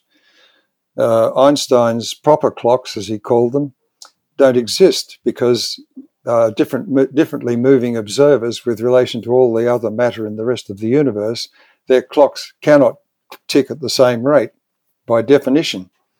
So uh, all of the nonsense about um, uh, time dilation and length contraction, Lorentz length contraction, is seen to be a a mirage. You know, it's a, it's where we stop doing physics. I have a, a question for you, and hopefully I don't irritate you with this one because it's not my intention. No, but you know, you spoke of. You see, I, am really. This is how I learn, right? I, I study a lot, and it's hard to find people with enough depth because so many people are caught in the same paradigm. For example, if you look at the effects of quantum physics on psychology now, and even Jung uh, spent a lot of time with Wolfgang Pauli, and he was a he spent time with Einstein. So even somebody who moved psychology forward as much as Jung was still working in these paradigms that you're politely destroying. Oh, sure, sure. I think part of the problem is the language. The language of modern physics is generally uh, largely meaningless. And a lot of people understand that there is something behind there to un- be understood, but they try and use this language, which, as I say, is meaningless. And so the result is a kind of confusion. The language is confused. And, uh, and, and this is the single greatest problem is that uh, we've been taught a way of using language which is not useful for, for doing physics anymore. Uh, but it does, in the, you know, the good thing about it is that it opens up physics once again to the general public. Anyone can do science. You know, the Electric Universe, you could start to teach it in primary school and the kids would be proficient by high school. Um, it's not difficult. You don't need to be a, a, a pure mathematician to do physics. In fact, the work of these great scientists of the mid 19th century uh, proves that because uh, the mathematics they use you've you've done by uh, high school. Yes. Here's my question. You've spoke of the Aboriginals. I've studied a lot on the Aboriginal shaman. I'm actually a licensed medicine man and spirit guide and have conducted over 400 healing ceremonies. Uh, many, many, if not most of which used plant medicines. Mm-hmm. And I am also a remote viewer, and I won a remote viewing contest in London that was conducted by the CIA's remote viewing instructor. And I've actually helped find people that were lost uh, on two separate occasions one in a fire in, in Melbourne, um, and another one they couldn't find. It was uh, one of my students' uncle's house burnt down, and they couldn't find him anywhere. So they contacted me and asked me if I could find him, and I located him for them. And another one was three of my students uh, were on a hiking expedition in Washington. I believe it was Mount Rainier, and they got caught by a flash snowstorm and ultimately froze to death. And their families, after a week of them not being there, uh, called in the the National Guard and search parties, and they couldn't find them. So one of my more advanced students knew that I'm a remote viewer and asked me if I could find them, and I did. And I told them where they would find them, and they did find them there. So the point I'm working toward here is I've spent a lot of my time not only through remote, remote viewing, but what is classically called astral travel, working in and even meeting intelligences or beings in what we would classically call other dimensions. Is this what I'm experiencing and what shaman have been talking about through antiquity and actually healing thousands of people with millions potentially, because shamanism's the roots of what we call religion. How does the electric universe account for these other dimensions and things like remote viewing? We just don't use the word dimensions. There is the here and now throughout the universe. Remember, I said that uh, time is universal? Right. Uh, what you're experiencing uh, is uh, the very fact that the electric force operates instantly over any distance, and therefore remote viewing is possible. It's been proven. It cannot be shielded, just like gravity. Gravity is uh, the same kind of force. It's the direct electric force, and uh, very interesting because uh, one of the questions you've got there is a general beliefs about gravity, but we'll get to that. Um, so I actually have spoken to and uh, one of the people in the, the SAFIRE project, which we'll talk about, uh, was involved in the remote viewing experiments. And when we did our first setup uh, of proof of concept experiment, we were working right next door to the Faraday cage where they did the Faraday cage remote viewing experiments in um, Toronto, in Canada. Right. Mm-hmm. And uh, of course, it works uh, because the it's not an electrical. Uh, it can't be shielded, just like gravity. Gravity w- operates. You go into a Faraday cage, and you're still stuck to the floor by gravity. uh, and the signals that the mental signals and so on, and consciousness functions at the same speed. In other words, it's uh, infinite speed. That means that you, you know, and the fact that all particles in the universe are connected in real time by the electric force means that uh, such mental activities like remote viewing and uh, astral travel and so on indicate that this is the way that information is used through the universe to a generate life and sustain it. I love Cymbiotika's products, as you all know. I share them as often as I can because they work and they're made of the best quality resources you can get. And Cymbiotika has just come out with a new liposomal activated charcoal that has many amazing benefits. Shervin, let us know what is the power, the potency, and the use of liposomal activated charcoal. Paul, this was an exciting one for us because, as you know, we're from the islands of Hawaii, and charcoal is really big over there in terms of detoxification. We make ours using coconuts. And this product's the first time it's ever been in a liposomal form, meaning it's protected to make it all the way down into the gastrointestinal area and then it really starts taking on its action. Anyone that's got anything dealing with candida overgrowth, exposures to mold, radiation, pesticides, pharmaceutical residues, an overly acidic body, this is a very quick, easy way to provide a rapid solution to any of those issues. If you're dealing with bloating, anything like that, the way charcoal works, it's not an absorber that most people think. It's an adsorber. It's an electrical charge. So it pulls in anything that does not belong in the body into the charcoal and then evacuates and eliminates out. This is one of our top sellers. The reviews on it are incredible. I can't wait for anyone who hasn't used it to try it and just let us know their feedback exciting. So if you want to get your liposomal activated charcoal, go to C-Y-M-B-I-O-T-I-K-A.com. That's cymbiotika.com. And on checkout, use the code capital C, capital H, capital E, capital K 15 to get your 15% discount. And while you're there, check out all the amazing Cymbiotika products because your discount applies across the board. Enjoy. So how could could I'm taking a stab at this. Is these what are classically called other dimensions then actually potentially us moving into domains that are real within the electric universe model but are different frequency domains just like you can have signals on different frequencies that carry information, such as changing the frequency on your radio. You can go from rock and roll to the news to bad rap music, or you can, you know, you can look at a cell phone and look at cell phone frequencies, and there's a bundle of frequencies, and you can actually tie frequencies to frequencies. Yes. So would would the electric universe model suggest then that when I or people like me are doing that kind of work that we're actually accessing different frequency domains? Uh, you'll notice you're talking about radio signals there, which are the standard through the ether speed of light signals. This is uh, more like the Tesla direct uh, signal, direct signaling, the longitudinal electric signal and which is a different form of signaling. And it, in fact, it's just as well it is because otherwise, all of the radio noise and uh, background that we live in now would be even more devastating for us. Uh, biological systems function by this direct signaling.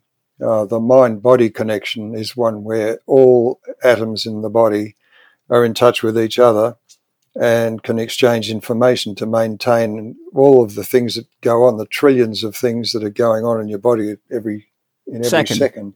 Mm. Yeah. So you're, you're uh, one of the one of the theories for this, which I really quite believe, is photon emission and communication through the body at the speed of light.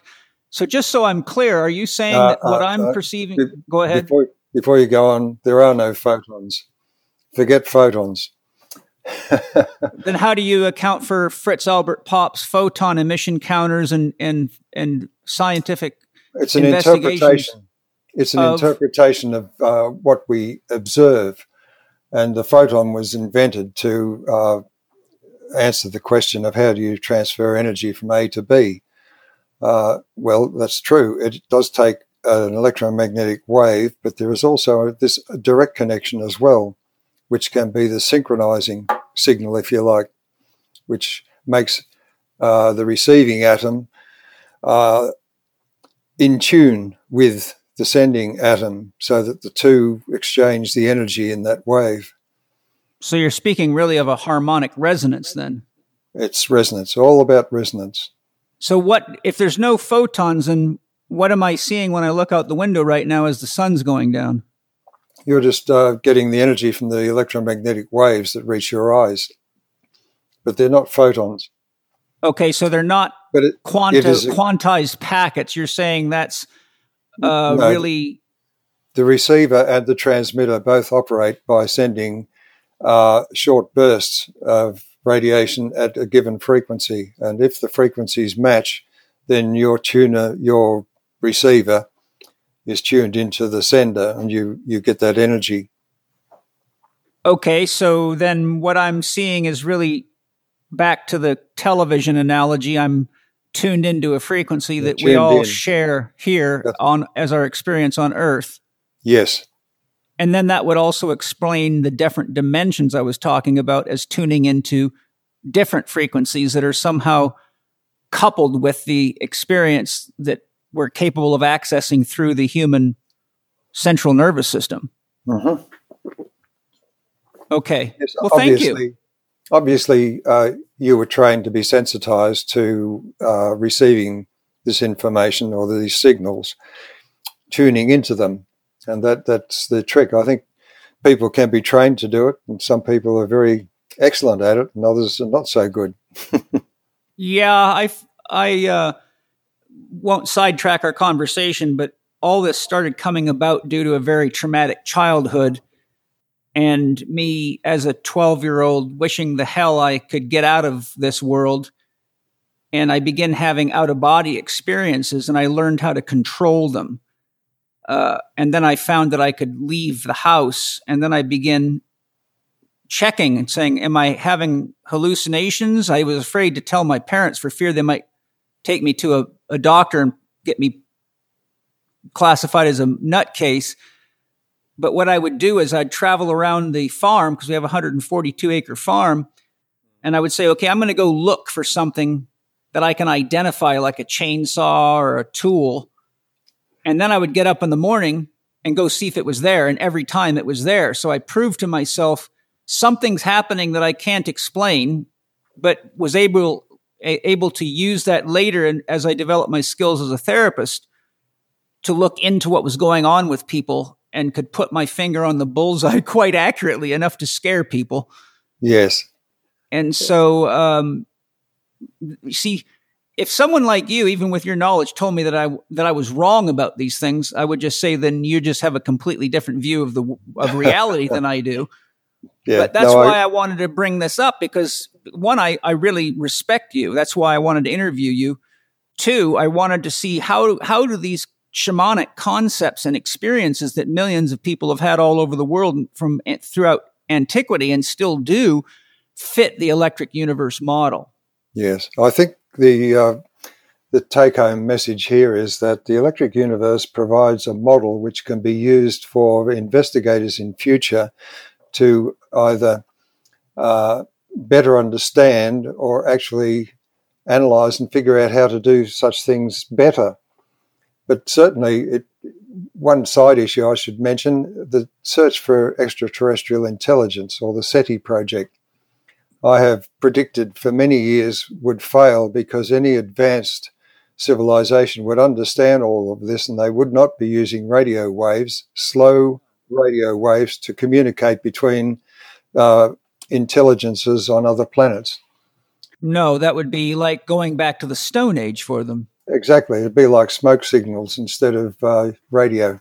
Yeah, hard to get a smoke signal to another so- star system. That's right. oh, dear. So, uh, uh, since you've touched on that, what is your viewpoint on extraterrestrial beings or intelligences? Since there's quite a lot of evidence that they've been here.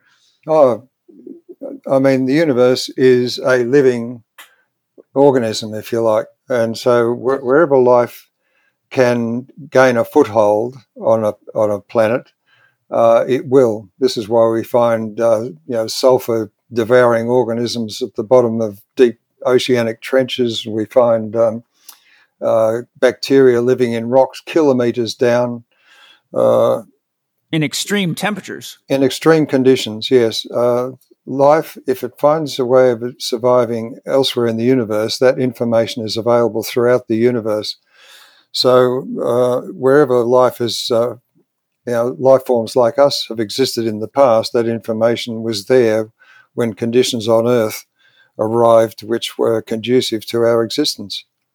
This is why, I mean, the fossil record shows this. We have whole huge numbers of animals wiped out by uh, cataclysms in the past, which were global.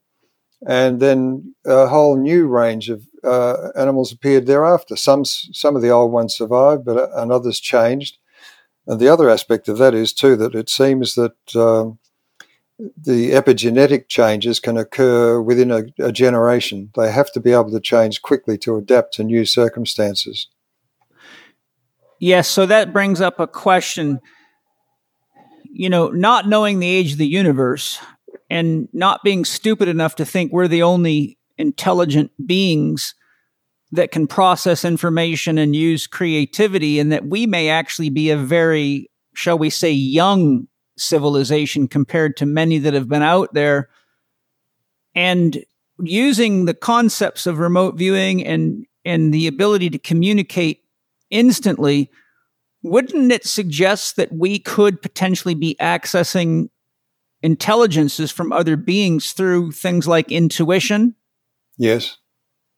Intu- intuition, uh, I should say, intuition has been uh, one of my main guides uh, through all of this work because I was charting, you know, unknown waters when I started uh, discarding Einstein and all, all, these other key figures. Uh, and uh, I always used the, the key criterion of what I would finally come to consider as being uh, a more correct answer is uh, common sense. In other words, as an engineer, could I make this work? Can I see how it might work? And uh, this actually stood us in good stead when we did the SAFIRE experiment, which I'll talk about later. Now, I have a, another question before we move forward because it's just trying to get out of me and we're hot on it here. And I think anyone listening to this is going to be just jacked up because this is very juicy, juicy conversation. I hope it's not boring you, but I'm finally getting some good answers because I really want to understand these concepts through the electrical universe. And I haven't found anything in the electrical universe's videos or anything that's talking about some of the things that we're talking about right now. So I'm, I, I got you corralled. Yeah, and yes. I want to know what is the electric universe's definition of mind? Well, this is the, the old question about uh, where does consciousness exist and where does memory exist? And Rupert Sheldrake is. Um, uh, I'm familiar with his work very much so. Yes, yes. He's, he's one of the great scientists of the present day simply because he's prepared to ask the hard questions and then des- devise simple experiments to test them. Uh, our consciousness seems to uh, be held, our memory is held uh, beyond the body. Uh, the brain seems to tune into it. And that brings into uh, the idea that uh, the work of Bruce Lipton, you, you, will have heard of him. Yeah, I've studied him and I've tra- traded books with him. Yes, yes. I met him uh, quite a few years ago and did the same.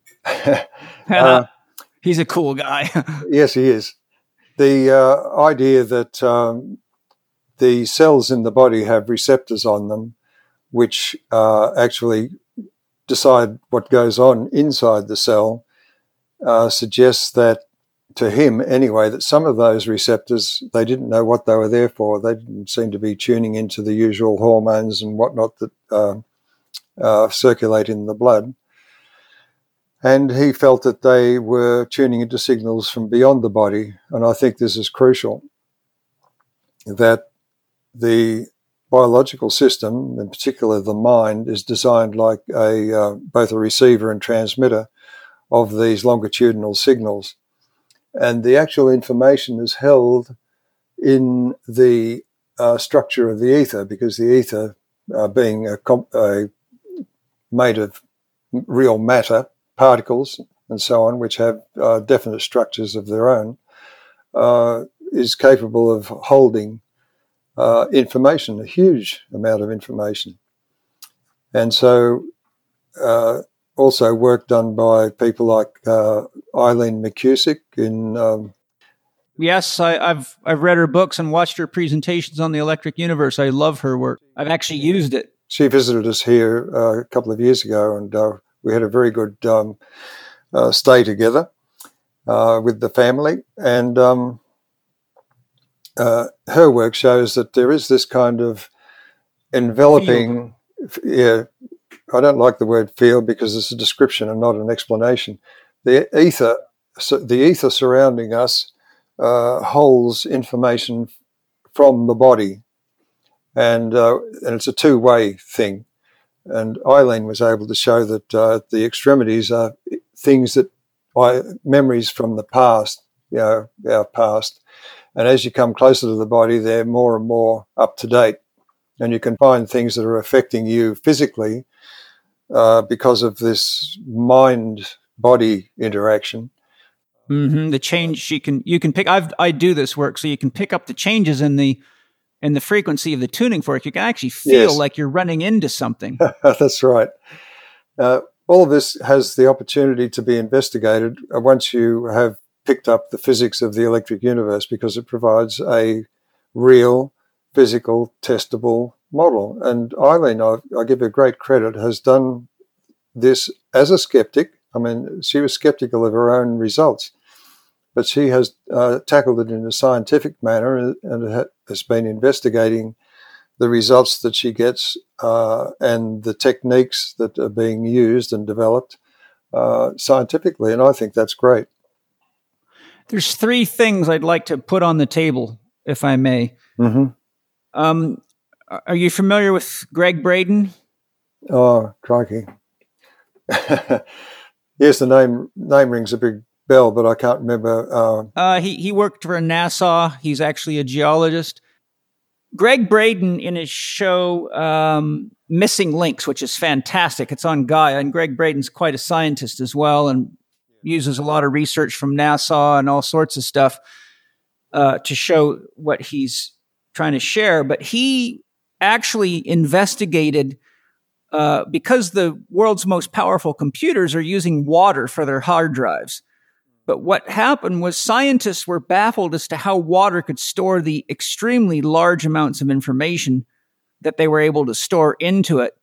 So they investigated this, and he actually showed the research uh, in on his show, which is is going right to where you were going. And what they showed is that the water actually isn't storing the information. That the wa- the the water the activity or the rotation of the water molecules is accessing a field. I know you don't like that field, but in, in you know a de- dictionary definition of a field is a place of action. So obviously there's a place of action wherever whether we know where it's at and can locate it physically, just like Eileen Day McKusick's speaking of essentially a person's energy field or their aura or what, however you want to classify it, but that information is outside of their physical body. So I'm using the field in that perspective. But what the research showed is that the water's actually in in instantaneous communication communication with what they called a field, and that is actually the field storing the information, not the water. So uh, I just didn't know if you had any comments on that. Well, we've uh, been very happy to have uh, Professor Jerry Pollack uh, from uh, Washington State. I'm familiar with his work, yes. Yes, yes. Uh, and he and I were having a discussion one evening after uh, at one of our conferences. And he said to me that that water is uh, is life. You know, in other words, living systems uh, rely on water because it transfers information within the shell, within the cell, I should say. And uh, for instance, the DNA, the question arises how does the DNA uh, both move the materials that it needs to form proteins and so on uh, to, into the right positions along the DNA molecule? And uh, how does the other uh, minerals and whatnot that are re- required to be moved throughout the cell actually told where to go? Well, it seems that water does both. It carries the information of the structure of the DNA throughout the cell, and it also functions as the carrier of the movement of materials throughout the cell. And the same goes with the blood supply. You know, the if it wasn't for the uh, operation of water driven by infrared radiation, by the way, that's the energy source, uh, and its amazing ability to carry uh, material and information in both directions that uh, you know our blood supply just wouldn't work. You know, the old mechanical idea that is pumping blood as a liquid through all of the capillaries of the body, or that trees can uh, transport material up, you know, 40, 50 the, feet against gravity, yeah, yeah. against gravity is nonsense. Uh, the water itself acts like a, uh, it is the motor and the driver is the energy that it gets from uh, infrared radiation. And it forms structures. It has uh, a memory so that um, homeopathy does have a physical mechanism. And all of this can be understood and investigated using the electric universe paradigm. But of course, the medical profession don't want to know anything about it. In fact, uh, homeopathy was the major form of um, medical practice in England uh, before the pharmaceutical industry and the um, snake oil salesman took over and uh, and got rid of it. They actually actively got rid of it. Yeah, and the people promoting it. And I forgot the name of the French scientist that uh, was one of the pioneers of homeopathy and did a lot of original research on that. Do you remember who he is? Yeah, Benveniste, I think. Was... Yes, I watched a documentary on how the medical, mon- uh, you know, mafia ruined his career and took his credibility away, and he got so pissed off that he invent he he had robots made to do the experiments, and they did them over a thousand times and got the results every time that he was showing. But whenever the so-called medical people did it, they couldn't get the results because they didn't want to get the results. That's right this is the other aspect of the electric universe and uh, the experiments that uh, physicists perform, and that is that the observer is a part of the experiment, whether they like it or not. And they can affect the outcome by their actions and their thoughts. Yes. And I I think we all know that because our thoughts affect our physiology instantaneously. And so, uh, without a long segue. Are you familiar with the physicist Jean Charon from France? He's not alive anymore, but he was he worked with Einstein and he worked on an expansion of the general field of theory of relativity, but he has a couple of books that look into what he calls spirit and matter.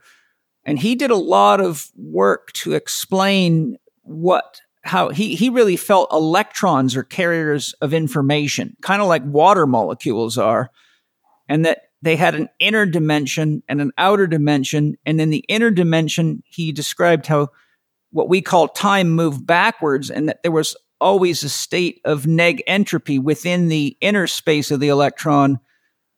But anyhow, he was he's basically saying that electrons are the medium that carry uh, information throughout the universe. I'm curious if you have any thoughts or that or, on that, or you've heard of his work at all.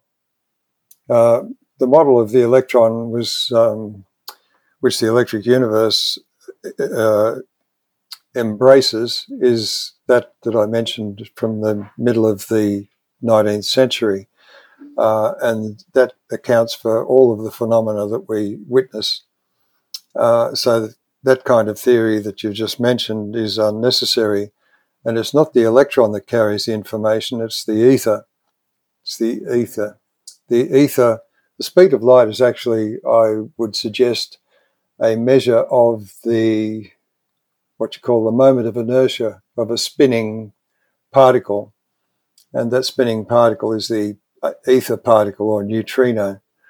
So, and of course, initially when I was at university, we were taught that uh, neutrinos had no mass. They were, the words used disembodied spin. Now, this is the kind of rubbish use of language that physics has got used to. You cannot have disembodied spin. You know, how can you have nothing spinning? Yeah, that yeah, I understand this and I have to wade through all these textbooks and I'm trying to piece the puzzle together, but it's almost like a um, you're really getting into more of what we would call a myth than scientific fact. Yes, it is. It's uh, yeah, a religious myth.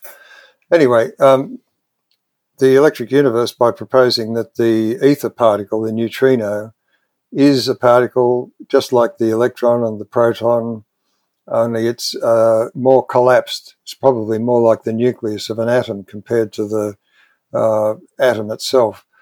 And uh, when you say more collapsed, do you mean more dense? Well, yes, it is more dense, but um, the density is a, another aspect of um, uh, the structure of the object and also its energy, because mass and energy are related.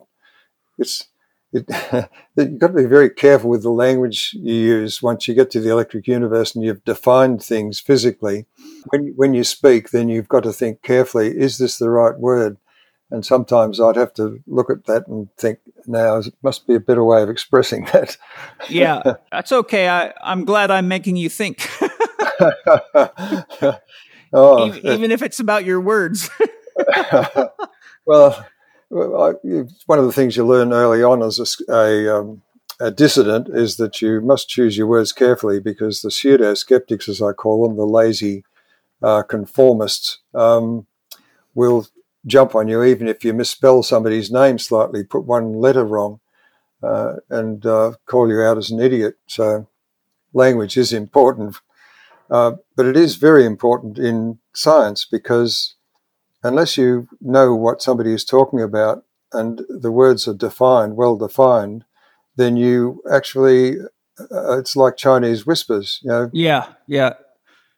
I, I study this this a lot. For example, a lot of people don't realize that in the Bible, whenever they use the word soul, during that period of time, the word soul meant the equivalent of what we use as the word mind today. So when we start reading these older documents, be they mythological or otherwise, we're actually using our modern understanding of words and assuming they meant the same thing. But there's a long, long list of uh, words when you start really researching the etymology of words uh, that mean that a lot of the things that we're saying are completely wrong compared to what those actual documents were saying. Oh, that's true. Yes, and in fact, you have to remember that um, a lot of the religious uh, books and that were written by a, a committee of men uh, thousands of years ago or many hundreds of years ago and often the meanings of the words that they have chosen uh, have been lost in translation. Uh, and whatever source they were using also often has been lost. So we can't compare and uh, try and get a better grip on what was being originally described. Yes, there's a phenomenal book called Prayers of the Cosmos by a guy named Neil Donald Klotz. that sounds interesting. Well, I'll tell you why it's interesting. He spent 14 years studying Aramaic, which theoretically would have been the actual language that Jesus spoke. And he took the Beatitudes and anything attributed to having been said by Jesus, and he went back to the oldest known Bible, which had Aramaic in it, and he translated those words directly in Aramaic. And then he showed, because Aramaic, I think, only has something like 14 or 16 symbols in their alphabet, which means any word can mean many more things. And in his book, he shows oftentimes there's four, as many as four or more different meanings for every given word attributed to Jesus. And he showed how the church carefully selected the interpretations that supported their dogma But when you actually read what he could have been saying, it opens up a whole new way of relating to whatever this mythological figure Jesus was saying. Yes, this is something that occurred uh, in my experience. I was at a, uh, a meeting in a home in Portland, Oregon, uh, with Dwardu Cardona, and there were a group of um, Seventh Day Adventists in the room. And oh Dwardu, they'd been asked, they'd been asking questions about interpretations of the Book of Genesis. And Dwardu, uh, one person said, "How much of?" After a bit of discussion, one of the pers- people asked, uh, "How much of the Book of Genesis has been mistranslated?" And Dwardu looked at them and said, "All of it." Yes, yes, and I would the, have to say so. Yeah, the reason he said that was that the experiences of the people who wrote down these memories of these catastrophic events uh, was so far beyond anything we experience today, either on the sky, in the sky, or on the land, that uh, the words used later were misinterpreted. Even the word earth originally referred to what was being constructed in the sky. So the waters beneath the earth were the uh, shimmering plasma between whatever that object was and us. Uh, all of these things only become clear once you've understood that the light, the sky that was witnessed and was being uh, described in those early books had no resemblance to the one we have today. That's another reason I should say why the Australian Aboriginal work, which has been passed down for thousands of years in both uh, song and dance and uh, ritualistic, uh, uh, you know, behaviour, is more accurate because it's difficult to mistranslate uh, song and dance. well, yes, and and the other thing is because it's song and dance, it's um, like poetry. It's open to individual interpretation unless you are part of the tribe that knows exactly what those songs and dance mean. That's it. And uh, there is a book here called Yorro Yorro uh, All Things Standing Up, I think is the subtitle. But it was uh, written by a woman in Sydney, Jutta Malnic, and she uh, lived with the Aborigines in northwestern Australia, which is one of the areas that um, has some amazing rock art. And uh, questioning the meaning of the rock art, the Aboriginal elder was quite specific in the words that he was uh, to use the English words to express what these rock symbols meant. And they are quite remarkable. Uh, when I read the work, I understood instantly what this Aboriginal elder was talking about in terms of uh, the research of uh, Dave Talbot and Dwardu Cardona, but it would be meaningless to a modern day astronomer simply because they have never thought about the idea that perhaps the sky in those far off times was absolutely different to what we witness today. Yes, and one of the things that came up uh, while I was just thinking as you were talking is that one of the things about remote viewing is you're not bound by time. In other words, whatever we call time is, you're not bound by it. All I've got to do is uh, if I want to ask if I if I want to know what happened on earth 10,000 years ago, all I have to do is hold my attention on it and just stay with that question. And the tricky part is is that you will move around at the speed of thought. So that's one of the reasons a lot of people can't remote view is because they can't hold their focus.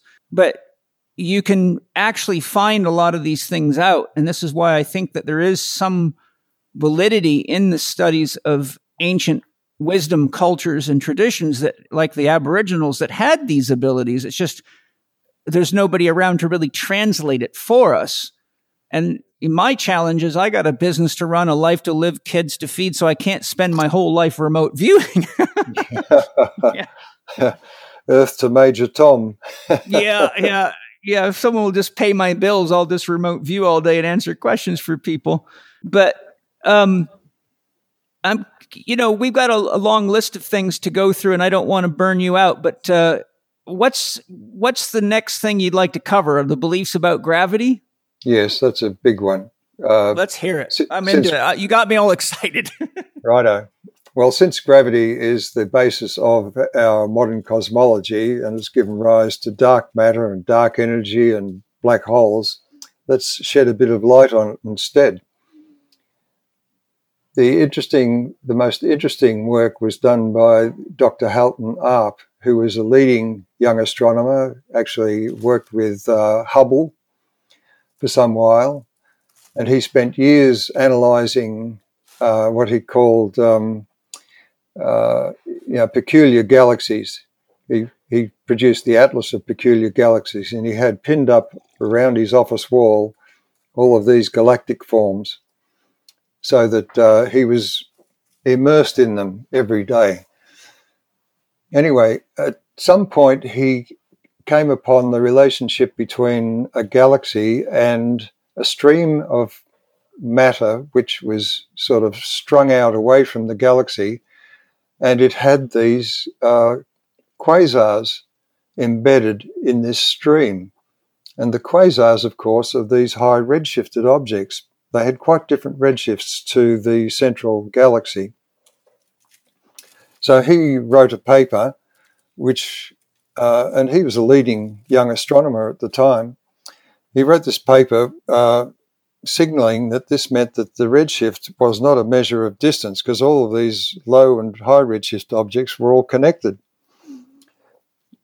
And uh, Subrahmanyan Chandrasekhar, who was the uh, person who was uh, the editor of the Astrophysics Journal, I think it was at the time, rejected it simply by scrawling across the top, This exceeds my imagination.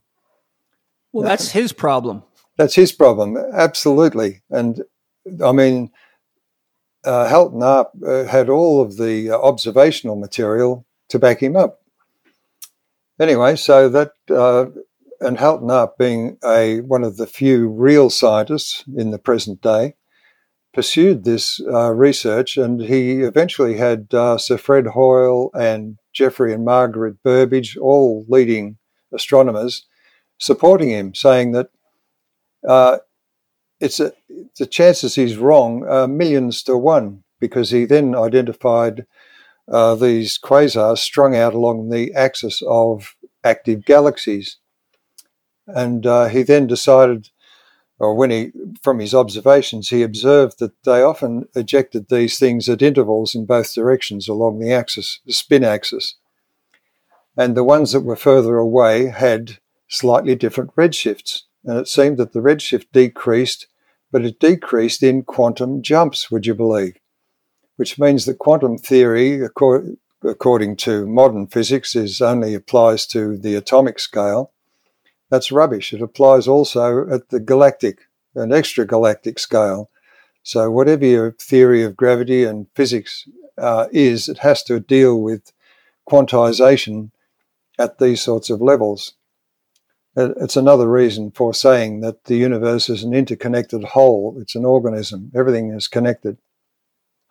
Anyway. Yes, I, I agree. I mean, that's my experience. Yeah.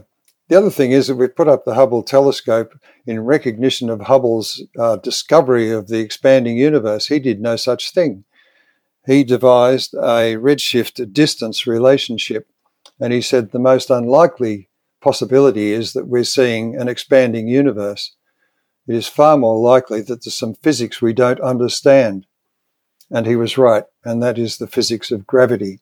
The physics that was missing is our understanding of gravity. In effect, Einstein did away with the force of gravity. Uh, so he did no better than uh, Sir Isaac Newton because Sir Isaac Newton had the honesty to say uh, although his equation worked on the planetary system, he had no explanation for it. He advanced no hypothesis. Uh, Einstein's work has tended to obscure the fact that uh, Einstein did away with the force of gravity, which you just cannot do because obviously there is a force in action. So that uh, was the trigger for me to understand the universe in terms of a real force of gravity. And Halton Arp's work, in effect, showed that instead of being an expanding universe, uh, 13 billion years old, or whatever it is, uh, and also now accelerating, expanding universe uh, due to this so called dark energy, the very fact that uh, these quasars, which are supposed to be at the very limits of our uh, ability to detect them with uh, uh telescopes, uh, are actually closer, fainter, that is redder as well, uh, just indicates that the universe is smaller than we think, and also, strangely, it's in balance. So the gravitational force cannot be a purely attractive force. There's something going on here which is just not covered by any uh, present day thinking.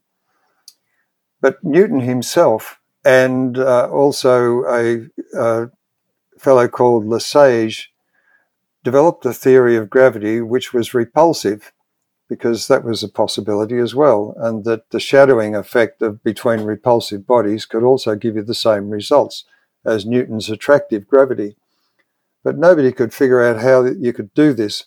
There were suggestions of uh, particles whizzing through the universe at very uh, you know, superluminal speeds. But all of this involved the exchange of energy, which in the case of the Earth would uh, be enough to uh, have it uh, shining incandescently. The electric universe says no, the uh, gravitational force is actually a dipole force. And planets and stars are formed electromagnetically, and once they're formed, the atoms all have their nuclei uh, pulled towards the center of the object by this gravitational force, and they uh, form tiny electric dipoles in the atoms, which means that, in effect, each celestial body is like a one pole of a magnet. And they're all the same pole because all the heavy nuclei, positive nuclei, sink in towards the centers of the bodies, and the electrons' uh, orbits are distorted so that they point outwards. So, gravity is a dipole force. It's like a magnet. And therefore, when you form these bodies electromagnetically, drawing all the material together, the end result is that the object is more likely to be hollow to begin with because the internal repulsive force between all of those little magnets all uh, facing the same pole towards each other will tend to repel. And outside, the negative pole, gravitational pole, is pointing towards the sun, which is also pointing its negative pole towards us. And just like two magnets, when you try and push the same poles together, they push each other apart. It gives you a balanced universe. Now, Halton Arp himself realized that Lesage gravity, as he called it, uh, he wrote a paper on the subject saying that this provides a an answer, but without uh, providing a physical underlying model. So I saw that as my job. And it turned out that there was a fellow, uh, a sort of amateur scientist in New York who'd come up with a theory for gravity which involved giving the electron and the proton structure like an atom so that you've got an, an atomic structure within an atomic structure. And this is a common feature in the universe of repeated patterns at different scales. Kind of like a water molecule, isn't it? Well, uh, a water molecule is a dipole uh, molecule as well, which is why you can uh, hold billions of tons of water in uh, uh, storm clouds high above the Earth, and then electrically release that uh, in floods and you know downpours and all this kind of thing. I was thinking more along the lines of the clathrate, though the the rotational component of the water, because from what I've studied of the water molecule is it's uh, as an analogy, it's like a spinning gyroscope with gyroscopes inside of it that somehow are encoding information. Is is that concept wrong? Uh, it's it's more complicated than that. Okay. Let's put it that way. Okay. With the result that water forms very complex structures uh, within uh, bulk water. Uh, it's not just a simple H2O molecules bouncing around. It's not like that at all. Uh, this is why snowflakes have uh, seemingly, seemingly an infinite number of different shapes. It's because of the structures that uh, water tends to form. The important thing with Halton Arp's work was he discovered this quantization, which indicates that the redshift itself is due to the energy of the matter in that quasar, and it changes over time. And as it changes, the redshift decreases, the mass increases, and the quasar goes into uh, generally into an orbit about its parent galaxy. And so we have an almost biological picture of how galaxies are formed. And I think that uh, is it just it, it, sort of ties a ribbon around this model that uh, says it answers all of these uh, questions, uh, even the quantization because this is uh, the electrons and the protons within these quasars gradually shift from one orbital level of energy to a different orbital level of energy within the particles themselves. Uh, this throws modern physics. Uh, I mean, it shows that there are so many so called uh, fixed ideas and theories and standards and so on that are uh, held today, which ju- just cannot be correct. And it, it requires a complete overhaul. Yes. Now, you mentioned something earlier that I didn't want to interrupt you with. You said uh, you were speaking and you said it alluded to the fact that certain bodies, and I think you might have been referring to planets, were hollow inside. Did I pick that up correctly? Yes. Um, and in fact, there is evidence for this, both seismically for the Earth and for the Moon. When uh, the seismometers were placed on the Moon and they crashed one of the orbiting uh, spacecraft uh, into the Moon to more or less uh, as a seismic experiment, the Moon rang like a bell for an hour, and that was the kind of uh, headlines in the uh, popular science news at the time. And of course, the obvious answer is that the moon is hollow. But of course, this flies in the face of gravitational theory. So they had to um, come up with some stories to try and cover this possibility. Uh, as far as the Earth is concerned, uh, there is this core mantle boundary, as it's called. Now, the structure of the Earth is a very complicated one and it was devised to try and explain why uh, there are certain areas around the Earth where, from a deep earthquake, the signal is uh, either very weak or it's non-existent, and it's a it's a bit of a puzzle. So we have this very complicated structure of the inside of the Earth, but to the surprise of uh, geologists who were studying this, um, they said that deep earthquakes have shown that the core mantle boundary is rougher than the surface of the Earth. And this is what I would expect if the center of the Earth were hollow. Uh, the other aspect of all of this is, too, if we don't understand gravity, then measuring the mass of a body by uh, Newton's law, for instance, doesn't give us enough information. We can't tell what that body is constructed from and how much of heavy elements compared to light elements a body is constructed from. Uh, because the actual mass of the body is an energetic variable. E equals mc squared tells us that, but nobody considers that the energy of a body can change electrically, and this is uh, a huge failing. It seems both at the galactic scale, with our quasars gradually gaining in mass over time, this is one of the uh, puzzles that uh, Halton Arp addressed. And I used his findings as a gauge for whether the electric universe cosmology made sense. And it ticked all the boxes, I'm pleased to say. Are you familiar with Rudolf Steiner?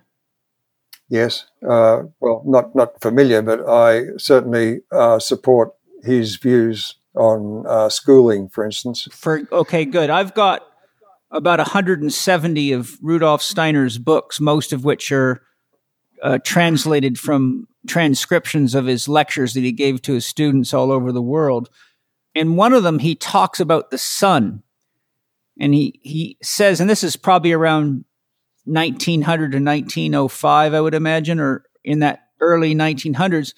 Steiner said our conceptions of the sun are very incorrect.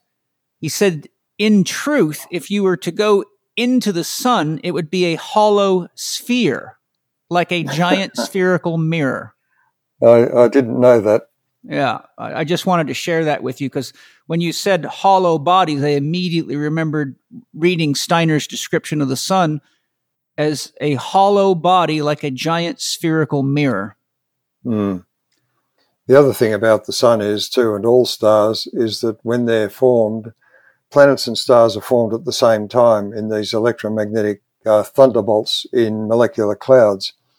I haven't got time to go into that now, but it's all covered in the uh, thunderbolts.info space news and uh, our uh, conf- conference videos. Is that related to what you called the pinch currents, or? Yes, that's right. And in fact, it's like uh, lightning. We we experience lightning in the Earth's atmosphere. In the diffuse clouds of dust and gas in the universe, uh, the lightning is more diffuse, but it still forms uh, long lightning channels of equal length over vast distances. And that's characteristic, of course, of a lightning bolt. It's the same thin streak of light down to the ground over kilometers. Uh, in molecular clouds, it can stretch over many light years. But along that channel, uh, it it's like a great vacuum cleaner. It sucks electromagnetically charged particles and the dust and gas in along the uh, channel and heats it so that uh, the infrared telescopes uh, are able to pick it up and when they peer through the clouds of dust and that using infrared telescopes, they can actually see these long, thin channels along which the stars are spread, are spread like um, uh, the expression was like uh, uh, pearls on a string. Now, at the same time, planets and other smaller bodies are being formed. When that uh, when they get to a certain mass, the lightning cannot constrain them. Uh, it sort of moves moves away and leaves these bodies in a long line, and from that uh, they form the planetary systems. And all these exoplanetary systems that have been observed have thrown into doubt the theory of the formation of our own solar system simply because they look nothing like our solar system. Our solar system, because all the bodies are a long way from the sun, is a blended family of captured bodies. And uh, the capture episodes have been distributed throughout the history of the sun so that uh, there are some newcomers. And according to the research of David Talbot and Dwardu Cardona, and also uh, hinted at by uh, Immanuel Velikovsky back in the 1950s, the history of the solar system was witnessed by modern man, the, the most recent part where we and Mars and Saturn and a few other uh, bodies were entered the sun's environment and uh, everything changed. This is uh, best uh, described by David Talbot's work, uh, the remembering the end of the world and the subsequent videos describing and laying out the evidence for uh, the reconstruction of the history of the solar system. Very interesting. Okay, now because I know we have limited time, I want to go backwards to something you said. You said there are no photons on Gregg Braden's show, he showed a scientific experiment in which they created a vacuum and they used a, a, a photon um, measuring device that can capture single photons. And they actually showed the video recorded from inside the instrument. And inside the vacuum, what, what, what they call photons were emitting spontaneously, just like sparks appearing and disappearing. And then they took human DNA, put it inside the vacuum chamber, sucked all the air out and made a vacuum, and they used the same photon camera to see what was happening. And all the photons begin to circulate around the DNA and form the exact pattern of the DNA surrounding the DNA, which looked exactly like a copy of the DNA. So imagine the strand of DNA as the shaft or the axle, and around it, the photons started rotating in the exact pattern of the DNA, which you could see as clear as a bell using this instrument that can see single photons. So based on the electric universe model, what exactly were we seeing in both cases as what was first just an empty vacuum with emissions of photons, and second, as these photons following the exact ge- uh, geometric pattern of the DNA. How would that be explained in the electric universe model? Oh, I'd have to actually uh, read or look at the experiment to uh, form. I'll see if I can track it down for you because I want definitely to get your opinion because it was mind boggling. Ultimately, what they were showing is that DNA is actually has an organizing principle and that it is actually affecting the space around it. It's not just some physical mechanism. It's, you know, spiritually speaking, my investigations into the DNA showed me that the DNA is a cosmic antenna and that what is called junk DNA is actually a record of the evolution of our species all the way back to bacteria, viruses, and fungi and that our DNA actually hold, shall we say, the information that allows us to actually connect to all living forms and communicate with them and them to communicate with us. So we're in a real time experience with the environment, with all living things, because we are an accumulation of all those things. Um, so that that's what my kind of using approaches like remote viewing. That's what I came to but I, I will dig through the episodes and I will email you the exact episode because the video footage is quite stunning when you see what happens when they put the DNA in a vacuum changer and watch what these photons. But my, my question is if there's no photons in the electric universe model, are we just seeing waves of electromagnetic activity that we're calling photons? Yeah, it's a case of um, understanding what you're looking at and then using the right terms. That's all. So uh, what we see can be described by photons, but uh, it's a description only. It's not necessarily the full explanation. Okay. So just to finish up, then, um, we're currently doing a lot of damage to the planet using fossil fuels and coal to power electric power generators. Um, what are some of the suggested alternatives for electric power based on the electric universe model? In other words, uh, what advances are you aware of regarding potential solutions to our current problems of having safe, clean energy? Because I think that if we don't solve that issue, we may uh, extinguish ourselves. Yes, sure. One of the uh, real experiments that have been done uh, in just the, the last decade has to do with a model of the sun which regards it as uh, part of an electrical circuit. And if you remember the old gas discharge tubes and the experiments done in the 1900s with um, uh, evacuated tubes with an anode and a cathode, and you connect them up to a high voltage source, and you see these uh, displays of discharge inside that tube.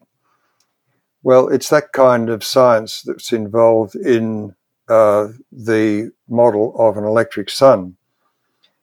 And back in the early 70s, uh, an American engineer, uh, Ralph Sands, uh, Ralph Jurgens, I should say, Ralph Jurgens uh, from uh, Flagstaff, Arizona, proposed as he, I should say also, he was a close colleague of Velikovsky and worked on the uh, scientific aspects of uh, the kinds of uh, proposals that were coming out of the work of Velikovsky and also David Talbot and others.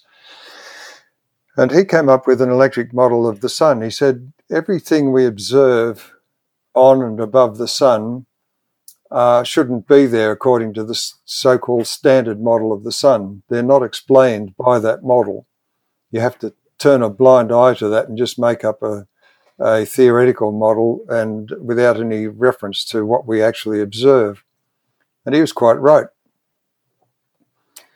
And I, I was uh, absorbed in his explanation because I could see from my electrical engineering experience that uh, what he was saying was uh, correct.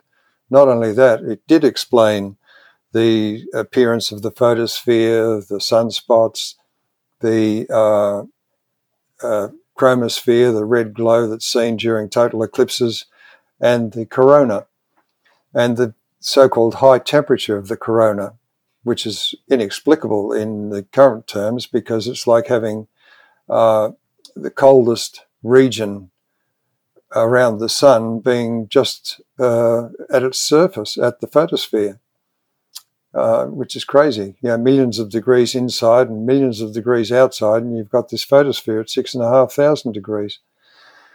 So that model uh, was tested finally.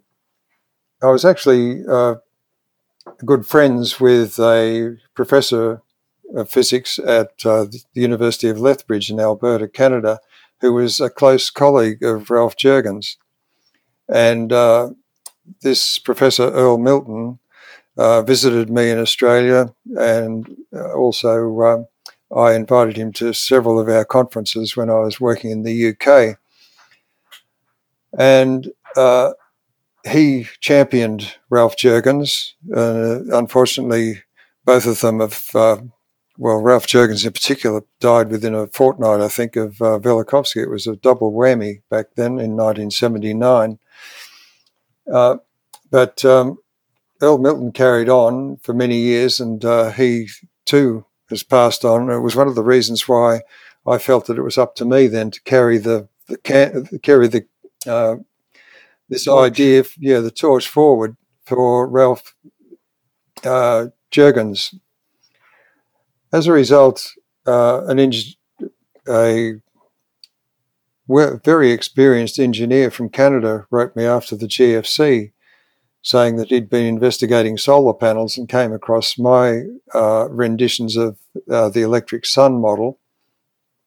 And he was very interested in it because he said as an engineer he could see no disparities. And he said this was the first time he'd ever looked at a model and said, Yes, I can see how that works and I can't see any problems. and uh, anyway, we got independent uh, funding uh, to set up the SAFIRE project, it was called. SAFIRE was spelled S A F for Freddie, I R E, Stellar Atmospheric Function in Regulation Experiment the meaning of those words were that uh, my engineer friend, Montgomery Childs, said, When you look at the night sky, these stars shine steadily night after night, and you know, for thousands of years that we know of, and millions of years, uh, presumably.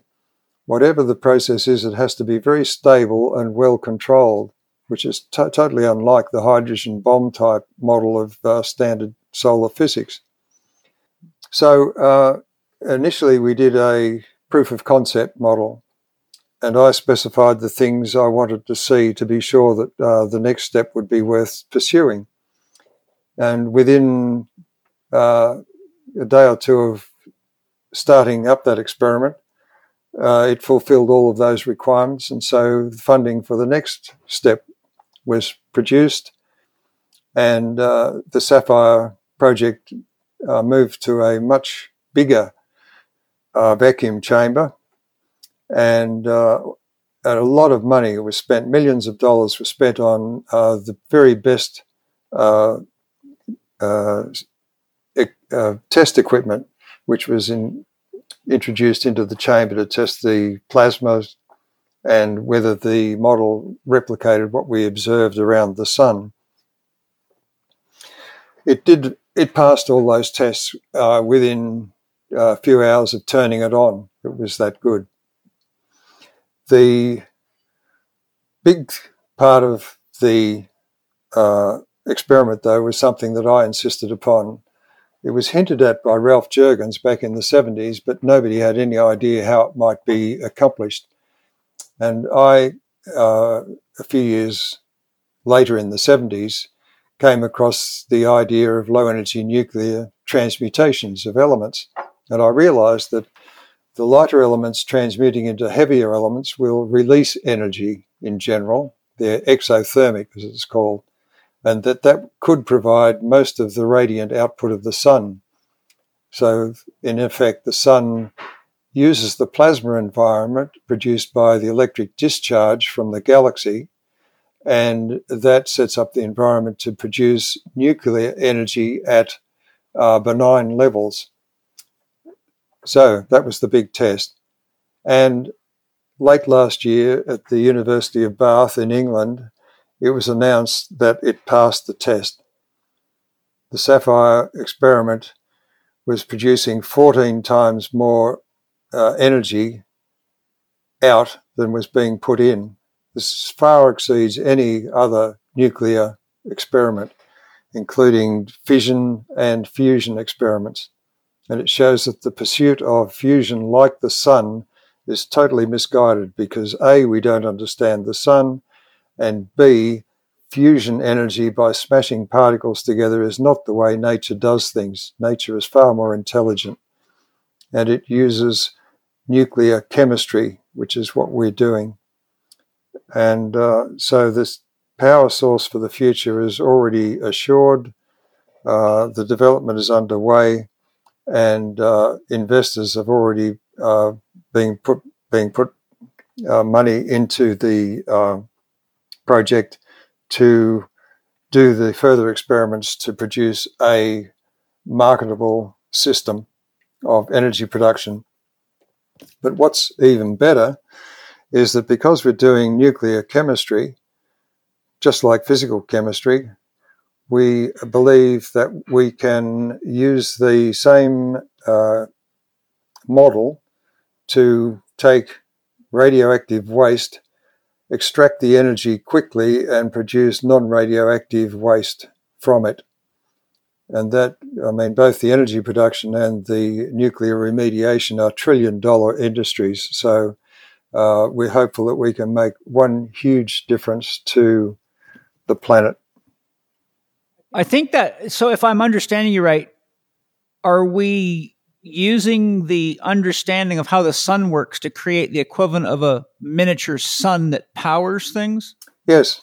What we're doing is we're actually got a, a miniature star in our chamber and it's very stable. We can just turn the dials to get it to do what we want it to do. Uh, which is exactly what the engineer expected if we had done the experiment correctly and that the theory was correct. Excellent.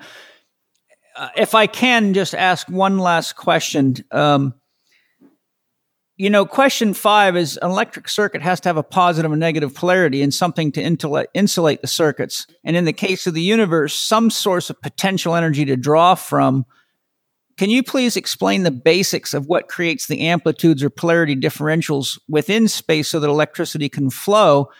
And what is the potential that the current is drawn from? So, what I want to do is set up a, a, a visual image so that people listening and maybe to help you understand better what I'm really asking if it sounds convoluted. I understand what you're asking. Uh, as with the question of how did the universe uh, begin? We don't know the answer to that, but we can begin asking much better questions.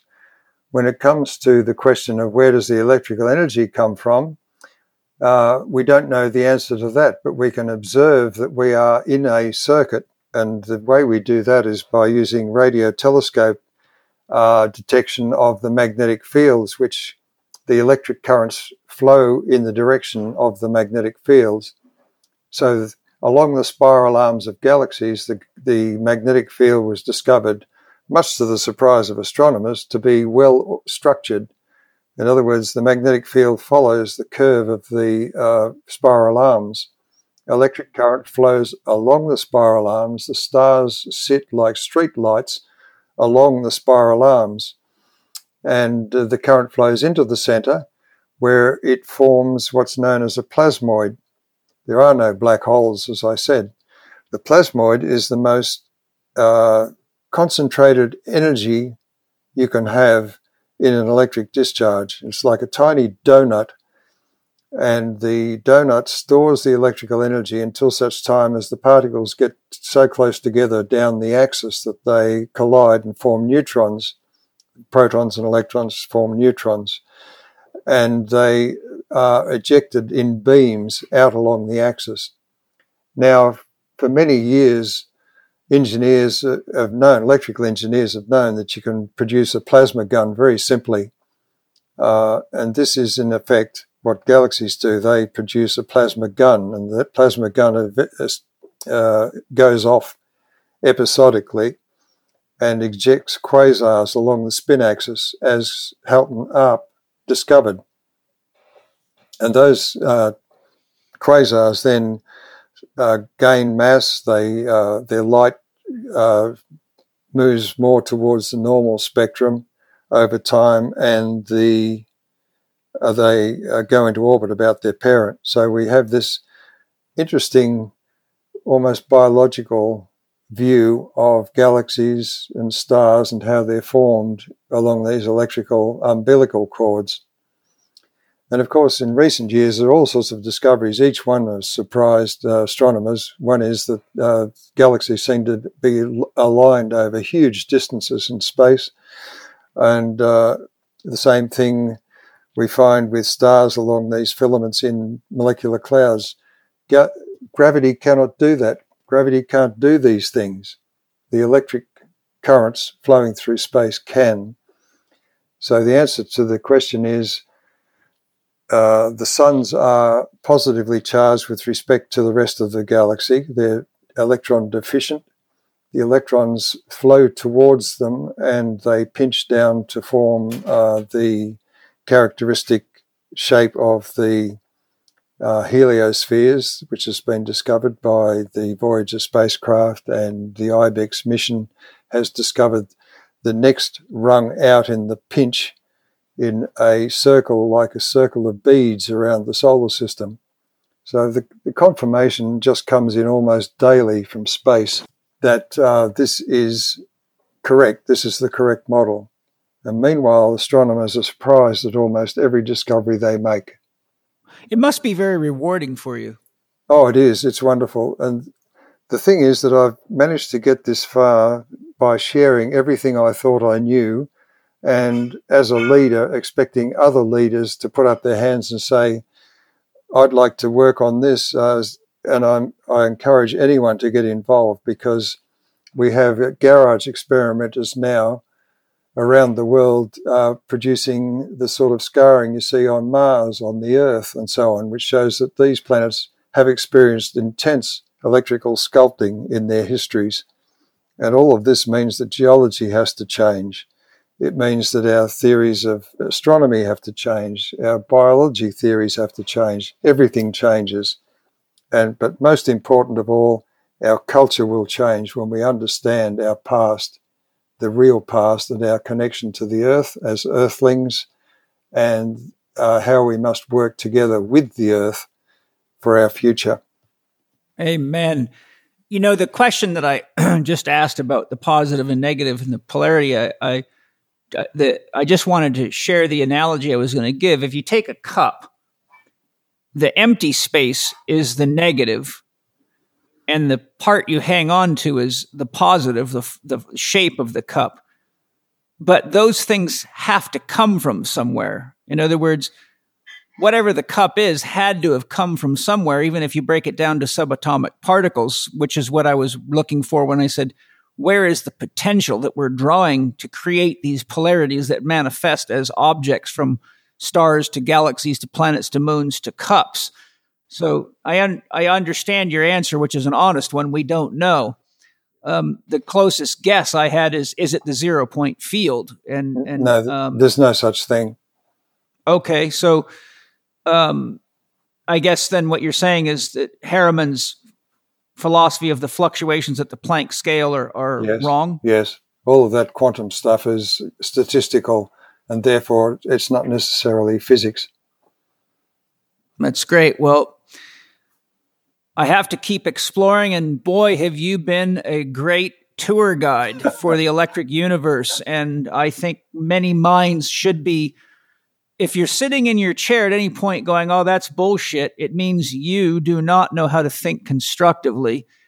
And instead of saying it's bullshit, it should be, I better ask better questions, investigate, get clear, because you'll never know what's bullshit or what's not until you have enough knowledge to discern that from a place of wisdom as opposed to just using outdated models to try to uh, shun the most advanced science we have right now. How can people find out more about the electric universe? What websites? Uh, where would you like to refer people to? Well, my personal website is holoscience.com. That's H O L O science.com. The idea being that science should be holistic, not specialist.